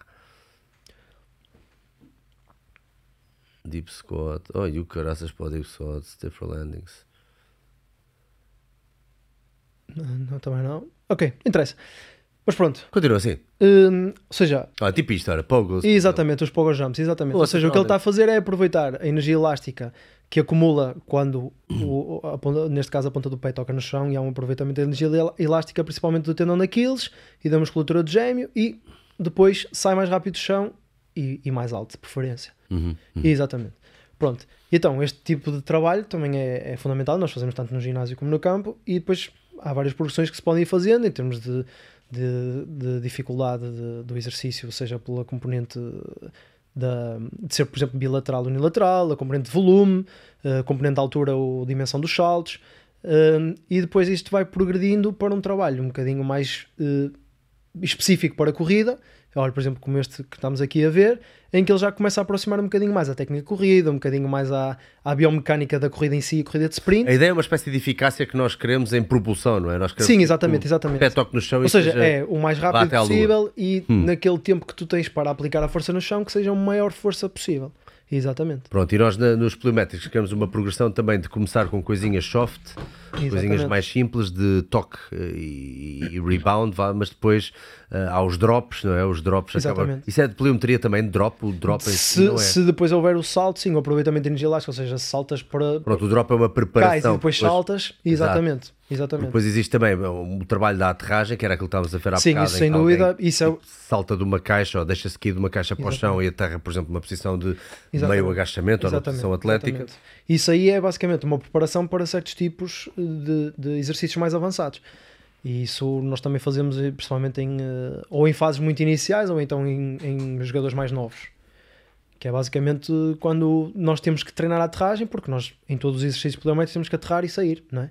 Portanto, exatamente, por exemplo, este aqui é um bom exemplo de um exercício pliométrico em que ele está a dar um passo de uma caixa, ou seja, está a ter uma exigência excêntrica maior porque está a cair com o peso do corpo de uma certa altura, e depois tem que, no mais, mais curto eh, espaço de tempo possível, eh, saltar o máximo que conseguir. Depois, claro, que as pessoas quanto mais criativas são e depois também dependendo, já há malta que se diverte muito a fazer treinos inteiros de, de coisas deste género. Estás a ver, este gajo não faço ideia do que é que ele vai fazer, mas calculo, não é? Sim, também já estou a ver o que é ele fazer. Deve Vai ser um knee jump depois a saltar para, para cima Exatamente, do... vai largar os pesos, provavelmente no chão, e se calhar vai saltar sem os pesos. Isto, isto é uma coisa que eu gosto muito. Eu gosto muito de fazer isto e ir, ir, ah, ir, ir me divertindo de forma vá, criativa, digamos assim, mas ao mesmo tempo ah, mantendo sempre os tendões ah, acesos, não é? Pronto, isto, o gajo está-se aqui a divertir, está a meter carga em cima, pronto, claramente ele tem um bom salto, portanto ele também consegue fazer assim umas coisas diferentes. Não quer dizer que tenha um transfer direto, mas se os, se os tendões estiverem rígidos e fortes, porque há uma diferença entre utilizar o músculo e o tendão. Ah, nós ainda hoje falámos disso, é a diferença, por exemplo, entre correr na praia ou dar saltos Sim. na praia versus dar saltos, por exemplo, no chão ou na relva sintética. Qual Sim, é, é a exatamente. diferença? Uh, Posso, por exemplo, pegar no exemplo do- da relva sintética da relva natural, como estávamos a falar, ou seja, a relva sintética por norma é mais dura e, portanto, uh, a força que nós aplicamos no chão uh, não é tão dissipada pelo terreno e nós temos uma devolução um bocadinho maior dessa força. E então, nesse caso, a musculatura, como tem esse rebound, não é tão exigente, não é tão exigente para a musculatura e é um bocadinho mais exigente sobre os tendões. Ou seja, se os tendões não estiverem preparados para isso, vão sentir um bocadinho mais porque são eles que têm esse É um aproveitamento impacto mais elástico. rígido, Exatamente. mais, mais, mais Por outro lado, conciso. se nós formos para a relva natural, como a relva natural tem um- uma, uma componente A terra, de não é? absorver, Um isso, mais uma fofinha. componente de absorção um bocadinho maior, já não é tão exigente a nível, a nível tendinoso, mas calhar a nível muscular é um bocadinho. E estou a falar, obviamente, quando um atleta está habituado a treinar ou preparado para treinar a relva sintética, de repente vai à, relva. Ok? Isto depois é obviamente algo que cria a habituação. Se for um atleta que vai passando de um lado para o outro, pode nem sentir diferença. Se houver um atleta que está habituado a treinar na relva sintética e de repente vai para a relva natural, pode sentir nos primeiros dias, não é? Um bocadinho mais exigente muscularmente, ou ao contrário, vai começar a sentir se calhar no rotuliano, no tendão de Aquiles. Pronto, esse tipo de, de diferenças que há.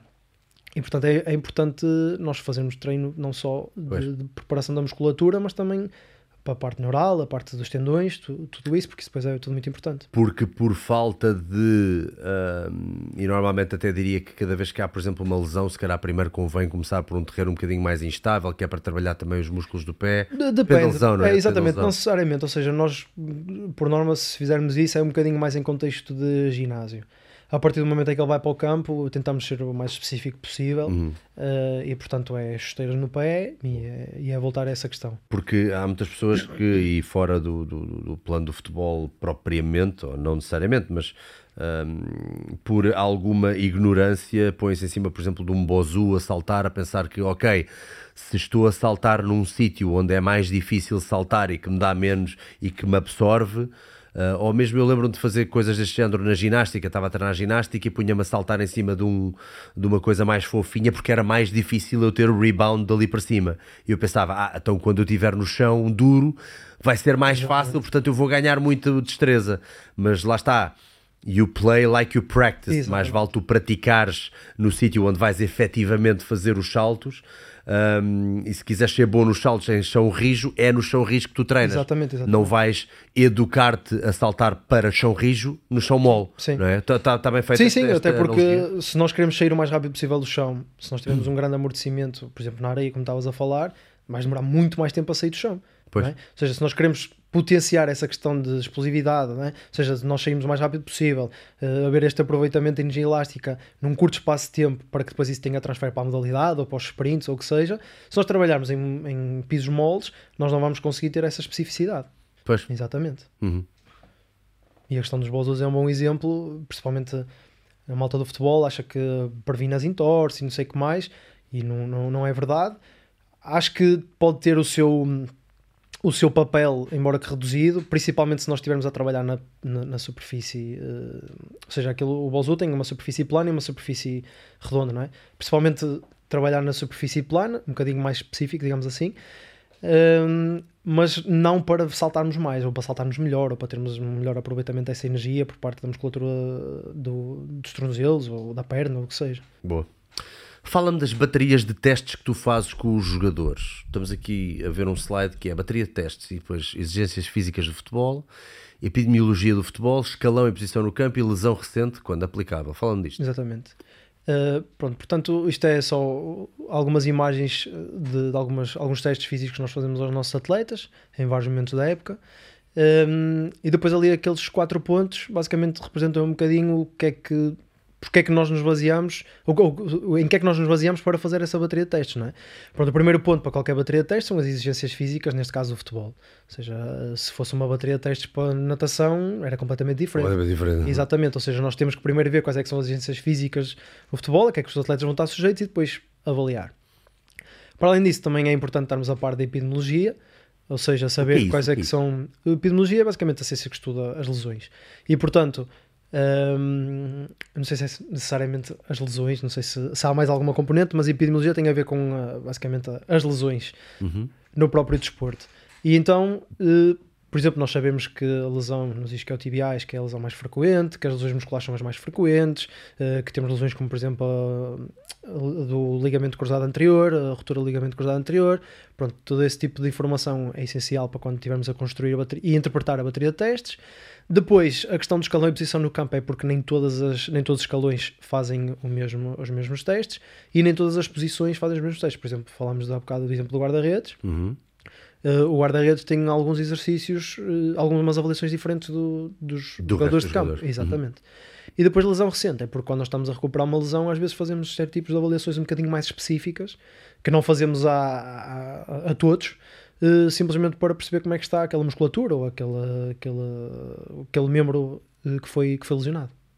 Boa, boa, boa. Deixa cá ver, nós temos aqui exemplos, por exemplo, posso já mostrar um vídeo em que estás a avaliar, por exemplo, a potência A potência no hip thrust, no exatamente. hip thrust, que é este exercício que estamos aqui. Exatamente, ou seja, nós aqui o que estamos a tentar perceber eh, é qual é que é eh, a carga de potência ótima do atleta. Ou seja, se nós queremos melhorar a potência e queremos trabalhar, eh, nós estamos aqui a aproveitar o, o chamado VBT, não é? A tecnologia eh, associada ao VBT, em que nós temos ali uma VBT, portanto, quem não sabe, Velocity Based Based Training. Training. portanto, é com base na velocidade da barra. ah, do, do movimento da barra que, Exatamente. que tiram as ilações. Ou seja, nós temos ali um fiozinho, um hardware que calcula o movimento da barra, a velocidade, eh, multiplica pela carga que ele está a levantar e calcula a potência que ele está a gerar. E portanto, nós com essa potência conseguimos ir percebendo e fazendo eh, à, medida que vamos aumentando a carga, progressivamente, conseguimos fazer uma curva em que chega um momento em que ele já está com tanta carga que já não consegue ser potente, já, Já começa a baixar a velocidade. é? Exatamente. E a partir daí, que decisões é que tu tomas? O que é que isso serve para quê? Ou seja, o que nós fazemos é, quando queremos trabalhar com um atleta, vemos onde é que é o- a carga de potência ótima eh, e trabalhamos sobre essa carga. Hum, ok. Eh, Permite-nos, ajuda- ajuda-nos para treinar, para, para saber com que cargas é que devemos treinar. Permite-nos também ver em live eh, o, qual é que é a velocidade e a força Isto que ele porquê? está... Porque para exercícios de potência não te interessa nada que ele esteja a levantar a barra devagar, é isso? Exatamente, exatamente. Hum. Ou seja, interessa a, a potência, pressupõe tempo. Ou seja, é levantar um certo tipo de carga, um movimento, mas Claro, no- no mais rápido tipo, possível. Maior Exatamente. bisga possível de. E ao mesmo tempo o que nós queremos saber é qual é que é o máximo de carga que consigo que ele se consiga manter potente. Não é? Então, neste caso, vamos defini- definindo a curva em que ele depois vai atingir um pico, depois vai começar a descer e nós, ok, vamos parar, já atingimos o pico. eh, Há da- alguma da velocidade padrão a partir da qual tu dizes, ok, isto já está a ficar lento? Eh, não, velocidade não, porque. Depende do exercício. Exatamente, porque às vezes o que acontece é que ele diminui a potência, eh, diminuindo a velocidade, mas porque a carga já é muito alta. Uhum. Estás a perceber? A, a velocidade às vezes até pode nem diminuir muito, mas ele, como conseguiu aumentar bastante a velocidade com a outra carga anterior, agora de repente já baixou porque já está. Ou seja, não há propriamente um corte na velocidade, mas tu consegues perceber Tem que ele. sempre, tem sempre base, tem, tem sempre como base a velocidade máxima que ele já atingiu com o mesmo, E, sim, mesmo é- exercício. e exatamente, e, e conforme a carga. carga, multiplicamos e fazemos a- o cálculo da potência. é? Pois, e é pois, depois pois. sobre essa potência que nós vamos trabalhar. Yeah. Uh, depois conseguimos ver ao vivo, uh, por exemplo, se um atleta vier um bocadinho mais cansado, se calhar nesse dia já não vai trabalhar nessa carga, vai trabalhar um bocadinho abaixo, porque está tá a fazer uma velocidade menor do que o que queremos ou a fazer uma potência menor do que o que queremos.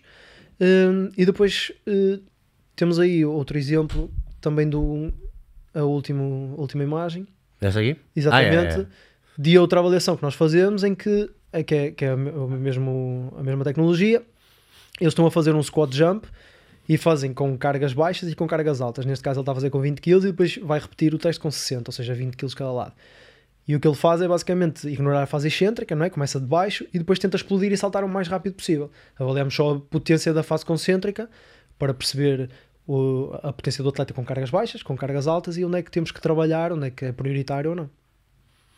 Quais é que são, quais é que são as. Nós sabemos que o Velocity Based Training tem, tem estas qualidades, tem estas características, mas também tem alguns downsides, não é? Um, quais é que são assim os downsides, quais é que são assim os defeitos do Velocity Based Training? Assim, eu, eu diria que o primeiro, no contexto em que eu trabalho, o primeiro é a aplicabilidade no dia a dia, porque eu, quando estou em contexto de ginásio com 20 e muitos atletas, é muito complicado eu aplicar esta tecnologia eh, para tentar eh, trabalhar com todos, não é? ou seja, tenho que utilizar outros mecanismos, seja treinos de circuito, seja eh, colocar um plano em que eles automaticamente conseguem montar o exercício, fazer o exercício, ver eh, aproximadamente a carga que eles estão habituados a trabalhar, porque o objetivo da sessão não é um trabalho de potência, não é? Ou seja, é um trabalho de preparação para o campo. É um trabalho um bocadinho de, de reforço, musculatura, de preparação.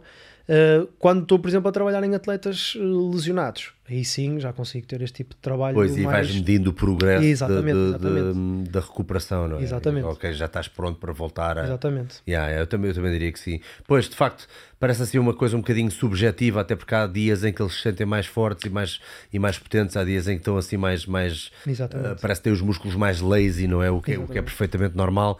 Portanto, eu diria que isto é uma boa estimativa, mas não deixa de ser isso, uma estimativa, não é? Sim, é mais uma ferramenta que nós temos ao dispor. Agora, fala-me aqui disto, desta monitorização de cargas que vocês têm. Ok, então nós, eh, como acho que se diria, se calhar, uma, um, um dos papéis mais fundamentais de um preparador físico no futebol é a questão da gestão das cargas.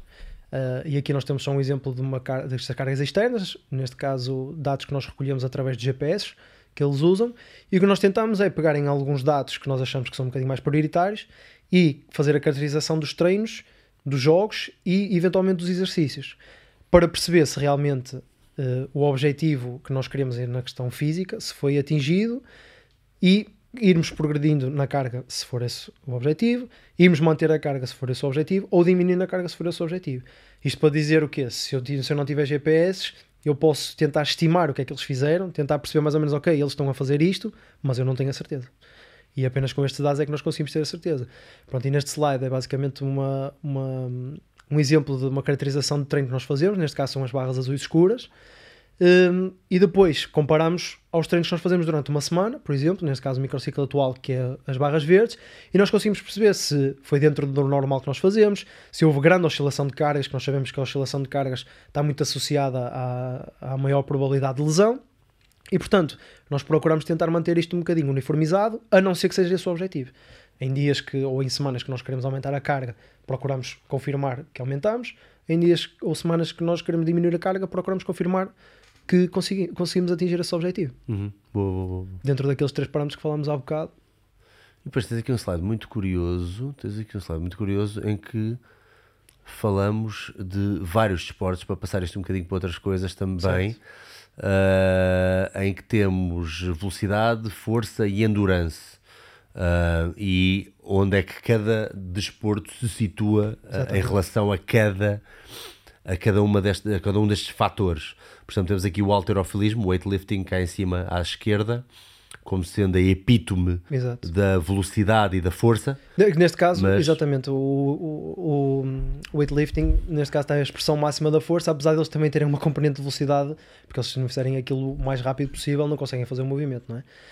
Ahm, mas sim, basicamente isto aqui é quase um. um- uma, uma- isto, é- isto foi retirado de um livro. Está muito interessante. Está, está, Isto está- foi retirado de um livro, eu não lembro do nome dos autores, mas eh, é basicamente um livro sobre a aplicação do treino intervalado de alta intensidade em vários desportos.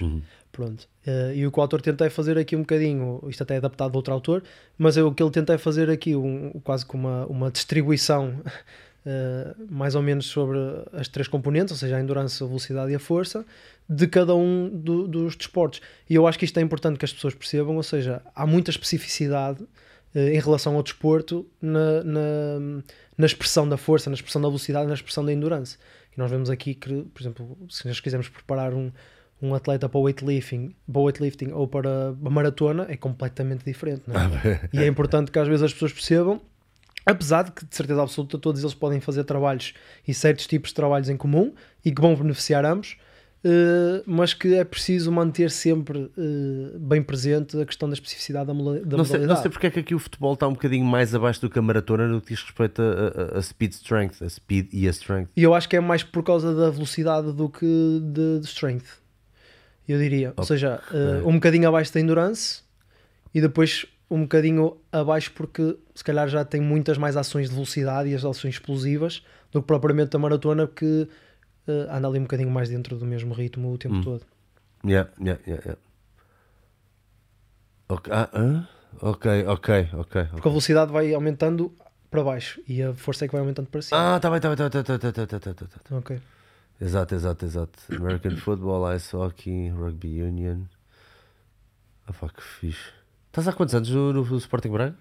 Eh, eu acho que este é o meu sétimo. Sétimo ano, pá. Sétimo ano. Uhum. Brutal, meu. Ah, pá, que fixe, meu. E já tens visto muitos jogadores destas eh, equipas eh, de formação a dar o salto para, para, para a equipa A. Certo. Deve ser uma felicidade do caraças. Sim, sim, sim. Como é que eles recebem? Recebem tipo assim uma cartinha a dizer só para dizer que você passou. Não, normalmente essa passagem é progressiva, ou seja, eles começam-se a, a destacar no escalão em questão e por norma passam para acima para que a exigência seja maior para conseguirem continuar a progredir. Eh, e pronto, isso é mais um passo para a equipa A e começam por ir lá treinar, depois vão ficando, depois começam-se a estrear, começam a render e pronto, e começam a jogar e eventualmente depois são vendidos para outros clubes e, e pronto, mantém-se no futebol profissional e felizmente já conseguimos cada vez mais ter mais jogadores desses na, na primeira equipa. Ora, diz-me uma coisa, relativamente a abdominais e trabalho de core, qual é que é a função, ou que tipo de exercícios, ou que tipo de. Vá, que tipo de trabalho de core é que tu achas que é interessante para um jogador de futebol? Quanto é que ele precisa dele? Que tipo de exercícios dentro dos exercícios de core? Ok, eu acho que, eu acho que o trabalho de core é muito essencial para um jogador de futebol, ou seja, é basicamente o, o ponto central da aplicação de todas as nossas forças, não é? Um, e nós temos, uh, nós precisamos do, do core no futebol não só para a questão de estabilidade, não é? Ou seja, se eu quiser fazer um remate, se calhar preciso estabilizar o meu, meu core para que a, força consiga ser o máximo aplicável na bola não é? e não haver dissipação de forças, mas ao mesmo tempo temos muitos movi- movimentos de rotação, muitos movimentos explosivos de mudança de direção em que o nosso tronco vai para um lado e de repente já tem que ir para o outro, eh, choques com outros adversários em que nós temos que, que ter um, um core forte para não nos desequilibrarmos. E portanto, o que nós fazemos em relação ao trabalho de core é tentar eh, tocar em todos esses pontos, ou seja, fazemos trabalhos de rotação e trabalhos de anti-rotação, fazemos trabalhos de extensão, trabalhos de anti-extensão, fazemos trabalhos de flexão e trabalho de anti-flexão. Uh, e portanto tentamos dar uma dose assim um bocadinho variada, digamos assim, uh, mas acabamos por conseguir tocar em todos esses pontos durante a semana, porque conseguimos trabalhar várias vezes uh, durante a semana. Boa, Mesmo que às boa. vezes eles não se apercebam porque não é aquele típico exercício de abdominal. uh, seja, Quais é que são alguns dos exercícios que tu mais gostas para ver se conseguimos dar aqui algum contexto? Uh, ok, podemos meter aí, se calhar, por exemplo, algum tipo de prancha, só para Ok. falar da questão da isometria. Uh, Eu agora tenho gostado muito de fazer a unilateral, a prancha unilateral. Isso deve ser o exemplo Tenho de uma notado prancha bastante. frontal Pronto, é simples, prancha normal. frontal simples, né? Nós fazemos variações, depois fazemos variações de pranchas la- la- laterais. Eu tenho gostado muito da unilateral. Peraí. Da prancha unilateral, tenho brincado muito com isso porque de facto dá ali um, um, um trabalho ao corpo. Pronto, este gajo já está a fazer de uma forma um bocadinho mais difícil ainda porque está. Mas de facto, eu acho que a grande dificuldade de uma prancha destas, pronto, imaginemos que tínhamos as duas pernas, os dois pés no chão e as pernas afastadas, Exatamente. mas aqui a grande dificuldade é meter precisamente a cintura virada contra o chão, porque a malta tem a tendência Roda. para virar de lado. Exatamente. E se estiver bem, ah, se o teu umbigo estiver bem ah, de frente para o chão, ah, torna-se mesmo muito difícil fazer estas pranchas. Exato. E assim, uns 20 a 30 segundos de um lado e 20 a 30 segundos do outro, eu acho, acho excelente. Pronto, é mais ou menos esse tipo de trabalho que nós também fazemos. desafiar. E vamos variando esse tipo de trabalho, trabalho de prancha lateral, trabalho de prancha dorsal. Porque normalmente chega ali um ponto em que é do género, o que é que vais fazer? Quando ele está tão Exatamente. longe da prancha, vais que Vais metê-los 10 minutos na prancha? Não, não é? Sim, a, a progressão é o tempo, o volume, não é? aumentar o número de séries, aumentar o número de vezes que fazemos durante a semana, ou então arranjar esses, esses tipos de exercícios. Fazes coisas como, por exemplo, meter discos em cima deles, as costas deles e eles Não, não, que não, por aguentar, norma ou nem não. por isso. O que eu faço é esse tipo de trabalho, às vezes ter alguma coisa dinâmica, em termos de braços ou pernas, mas que tem que manter o core estabilizado. Por exemplo, pois. levantar uma perna, uma perna, um braço, levantar alternadamente, eh, abrir e fechar as pernas, ou aguentar só com uma perna ou só com um braço, pronto, coisas desse género. Mesmo quando também prancha lateral, abrir e fechar as pernas, por exemplo, Uhum. ou aguentar só com as pernas abertas, porque também trabalhamos, trabalhamos ali um bocadinho a parte abdutora. Um, e pranchas dorsais é fazer no lateral, bilateral, variar a flexão do joelho. um, pronto, podemos fazer caminhadas, ou seja, em prancha dorsal, Yeah, ir yeah. caminhando até esticar os joelhos quase e voltamos para trás. E andamos sempre assim, sempre a manter a extensão da anca no máximo.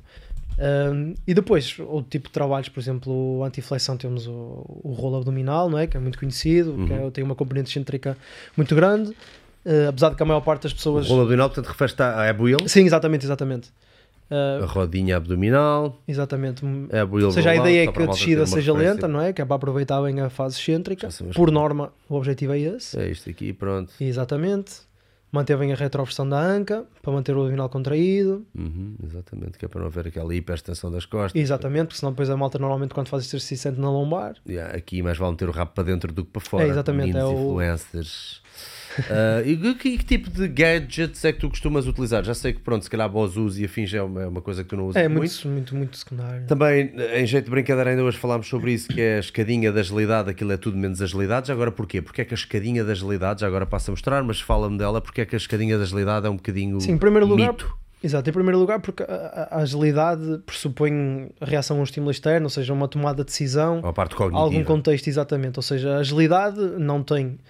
Um, e depois, porque é, é- é basicamente, acho que é uma, uma ferramenta, porque uma ferramenta um bocadinho mais para vender, uh, eventualmente, e para modificar um bocadinho o, o exercício, porque temos ali algo que, que nos faz uma referência para os pés.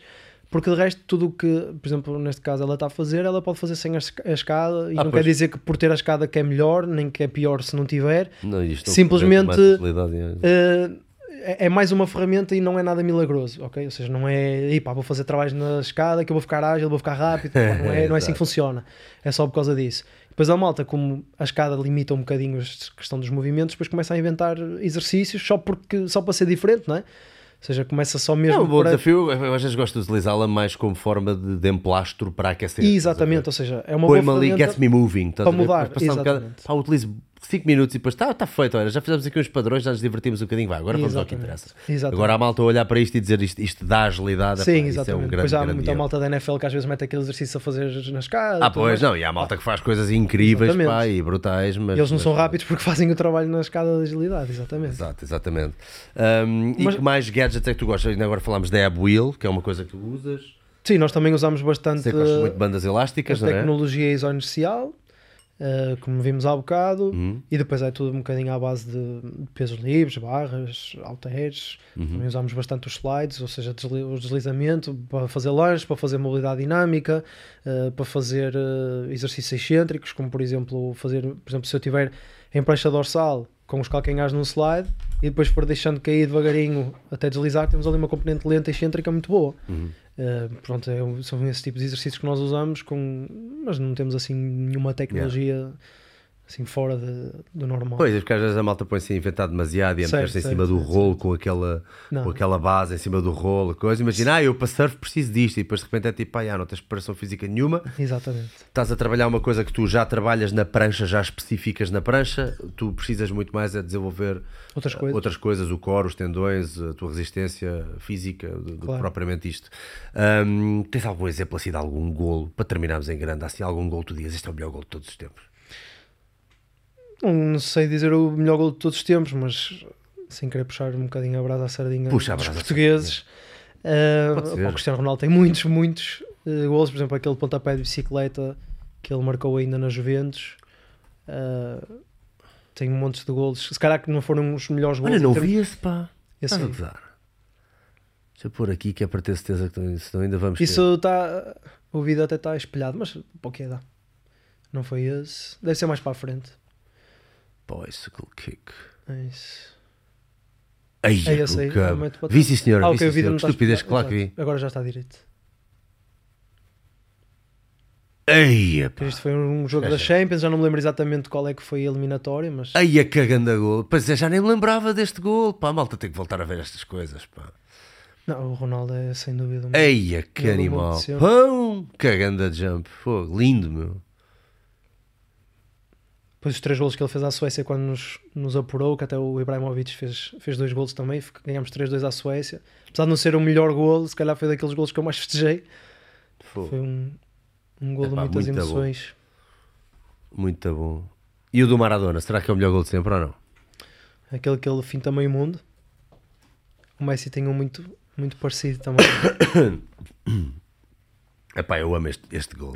Eu, quando era puto, tinha uma cassete VHS do, deste, deste campeonato do mundo do, do México, pá, e... Epá, não sei, tenho um- um- uma cena, uma panca qualquer com o... Aí era o Bobby Robson, exatamente, o treinador da Inglaterra. Olha para este gajo. É porque o gajo ainda por cima tem estas pernonas, pá. Era assim um gajo cheio de raça, pá. Fogo, que animal, mano. brutal. Que era assim, o gajo também tinha aquele caparro, não é? Tinha assim aquele caparro de sim, gajo. sim, ele tinha um bom devia ser lixado para a porrada, não sei os gajos devia ser lixado para a porrada. Depois, como era baixinho, também tinha o centro de gravidade. É um bocadinho como o Messi, tem o centro de gravidade um bocadinho mais baixo, é mais difícil de Mas o, mas o atleta que mais me impressionou até hoje, agora pá, lá estou eu a sair do futebol, que é para mostrar outras coisas também, mas acho, acho que é, é engraçado. Ahm, baseball highlights, pá, é um gajo que jogou baseball e futebol americano, o Bo Jackson. Pá, é um gajo mesmo, pá, olha para isto, olha para este animal. É o que vai receber a bola, curte lá. Olha, olha o gajo, pum, e olha agora. olha o tamanho do gajo, man. Isto para mim, pá, é tipo o melhor atleta que eu já vi na vida. Foi considerado pela ESPN o melhor atleta de todos os tempos. Olha para este gajo, meu. Olha o throw. Eu vou mostrar o gajo a fazer um ganda throw, peraí. Baseball throw. E pá, e agora tu perguntas, mas tu gostas de beisebol? E eu, não, estou-me das tintas para, para, para o beisebol, eu não percebo nada de beisebol, mas eu olho para este gajo, olha para este passo, olha, olha para este atleta, olha. Vum! que é isto? Que animal, que animal, não, por mim ninguém passa. E agora, vês o gajo a jogar futebol americano e vês as corridas do gajo e vês tipo, não, esquece, esquece.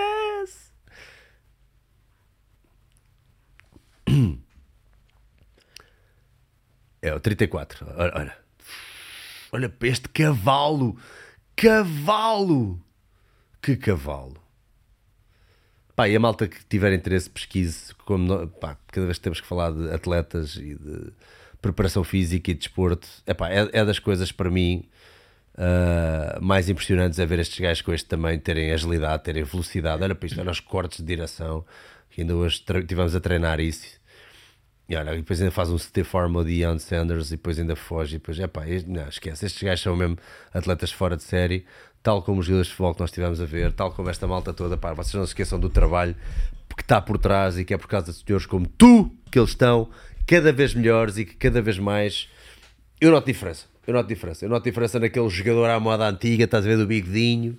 Não é que não tivesse muito mérito, Certo. mas as coisas mudaram muito Sim, e sim, o sim. futebol hoje em dia já não é o futebol de há 10 anos atrás, A exigência física 20. é muito maior. A exigência física é muito maior, a malta está a ter muito mais cuidado com a preparação física e é também muito isso, muito essa a missão das dicas neste, neste momento. Acho que trazer a noção de que podemos pegar em todas estas pecinhas e juntá-las à nossa vida e eu com os meus treinos também online, que já agora convido-te a participar e a fazer parte da nossa equipa Dicas do Salgueiro.pt, podes treinar comigo uh, três vezes por semana às 18h30 uh, através do Zoom, pode estar em casa no quentinho, que agora está frio, pode estar em casa no quentinho, com o pouco material que tens, os sofás, a carpete, qualquer coisa, pá, desde que tenhas uns, uns halteres daqueles enferrujados que compraste na Decathlon pá, há 10 anos atrás e que é do género, pá, qualquer dia vende aquilo no LX, não vendas!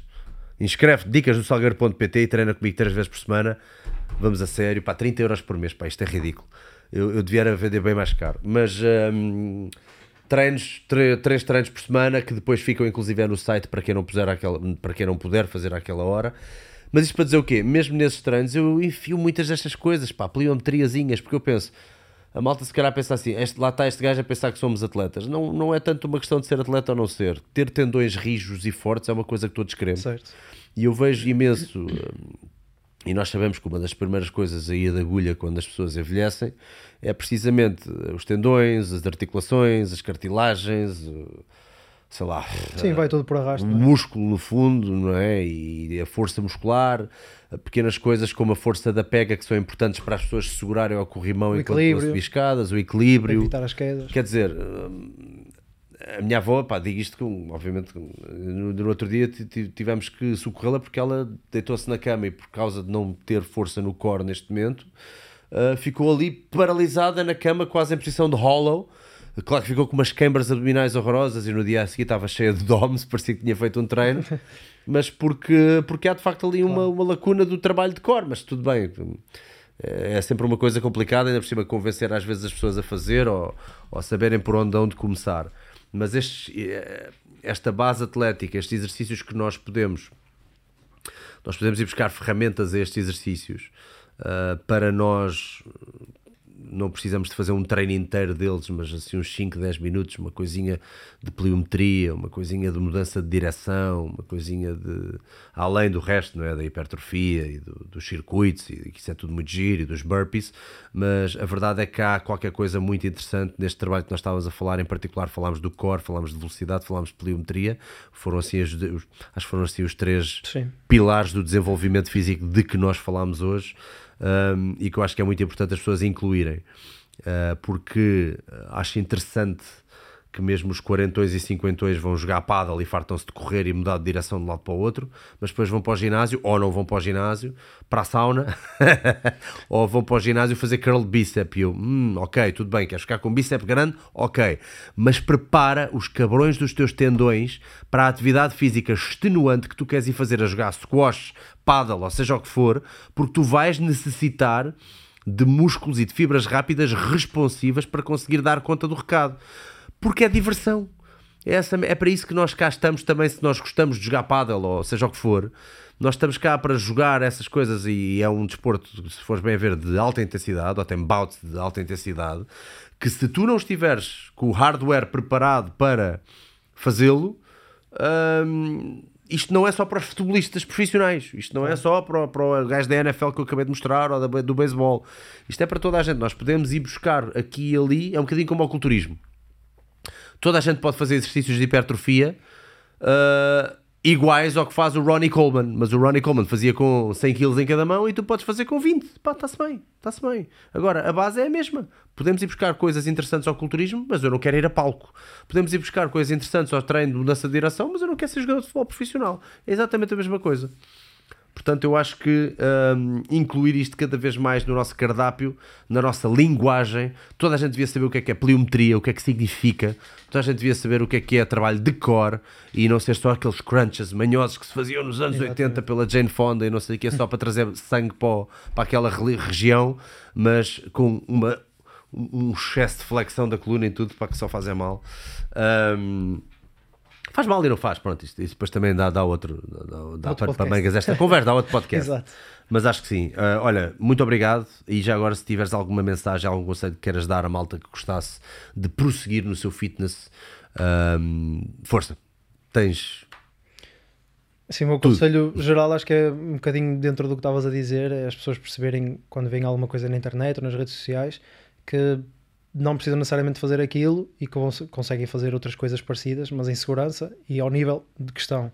Mas eu acho que o importante é fazer, ou seja, o que importa é treinar, treinar é saúde, treinar é saúde mental, saúde física.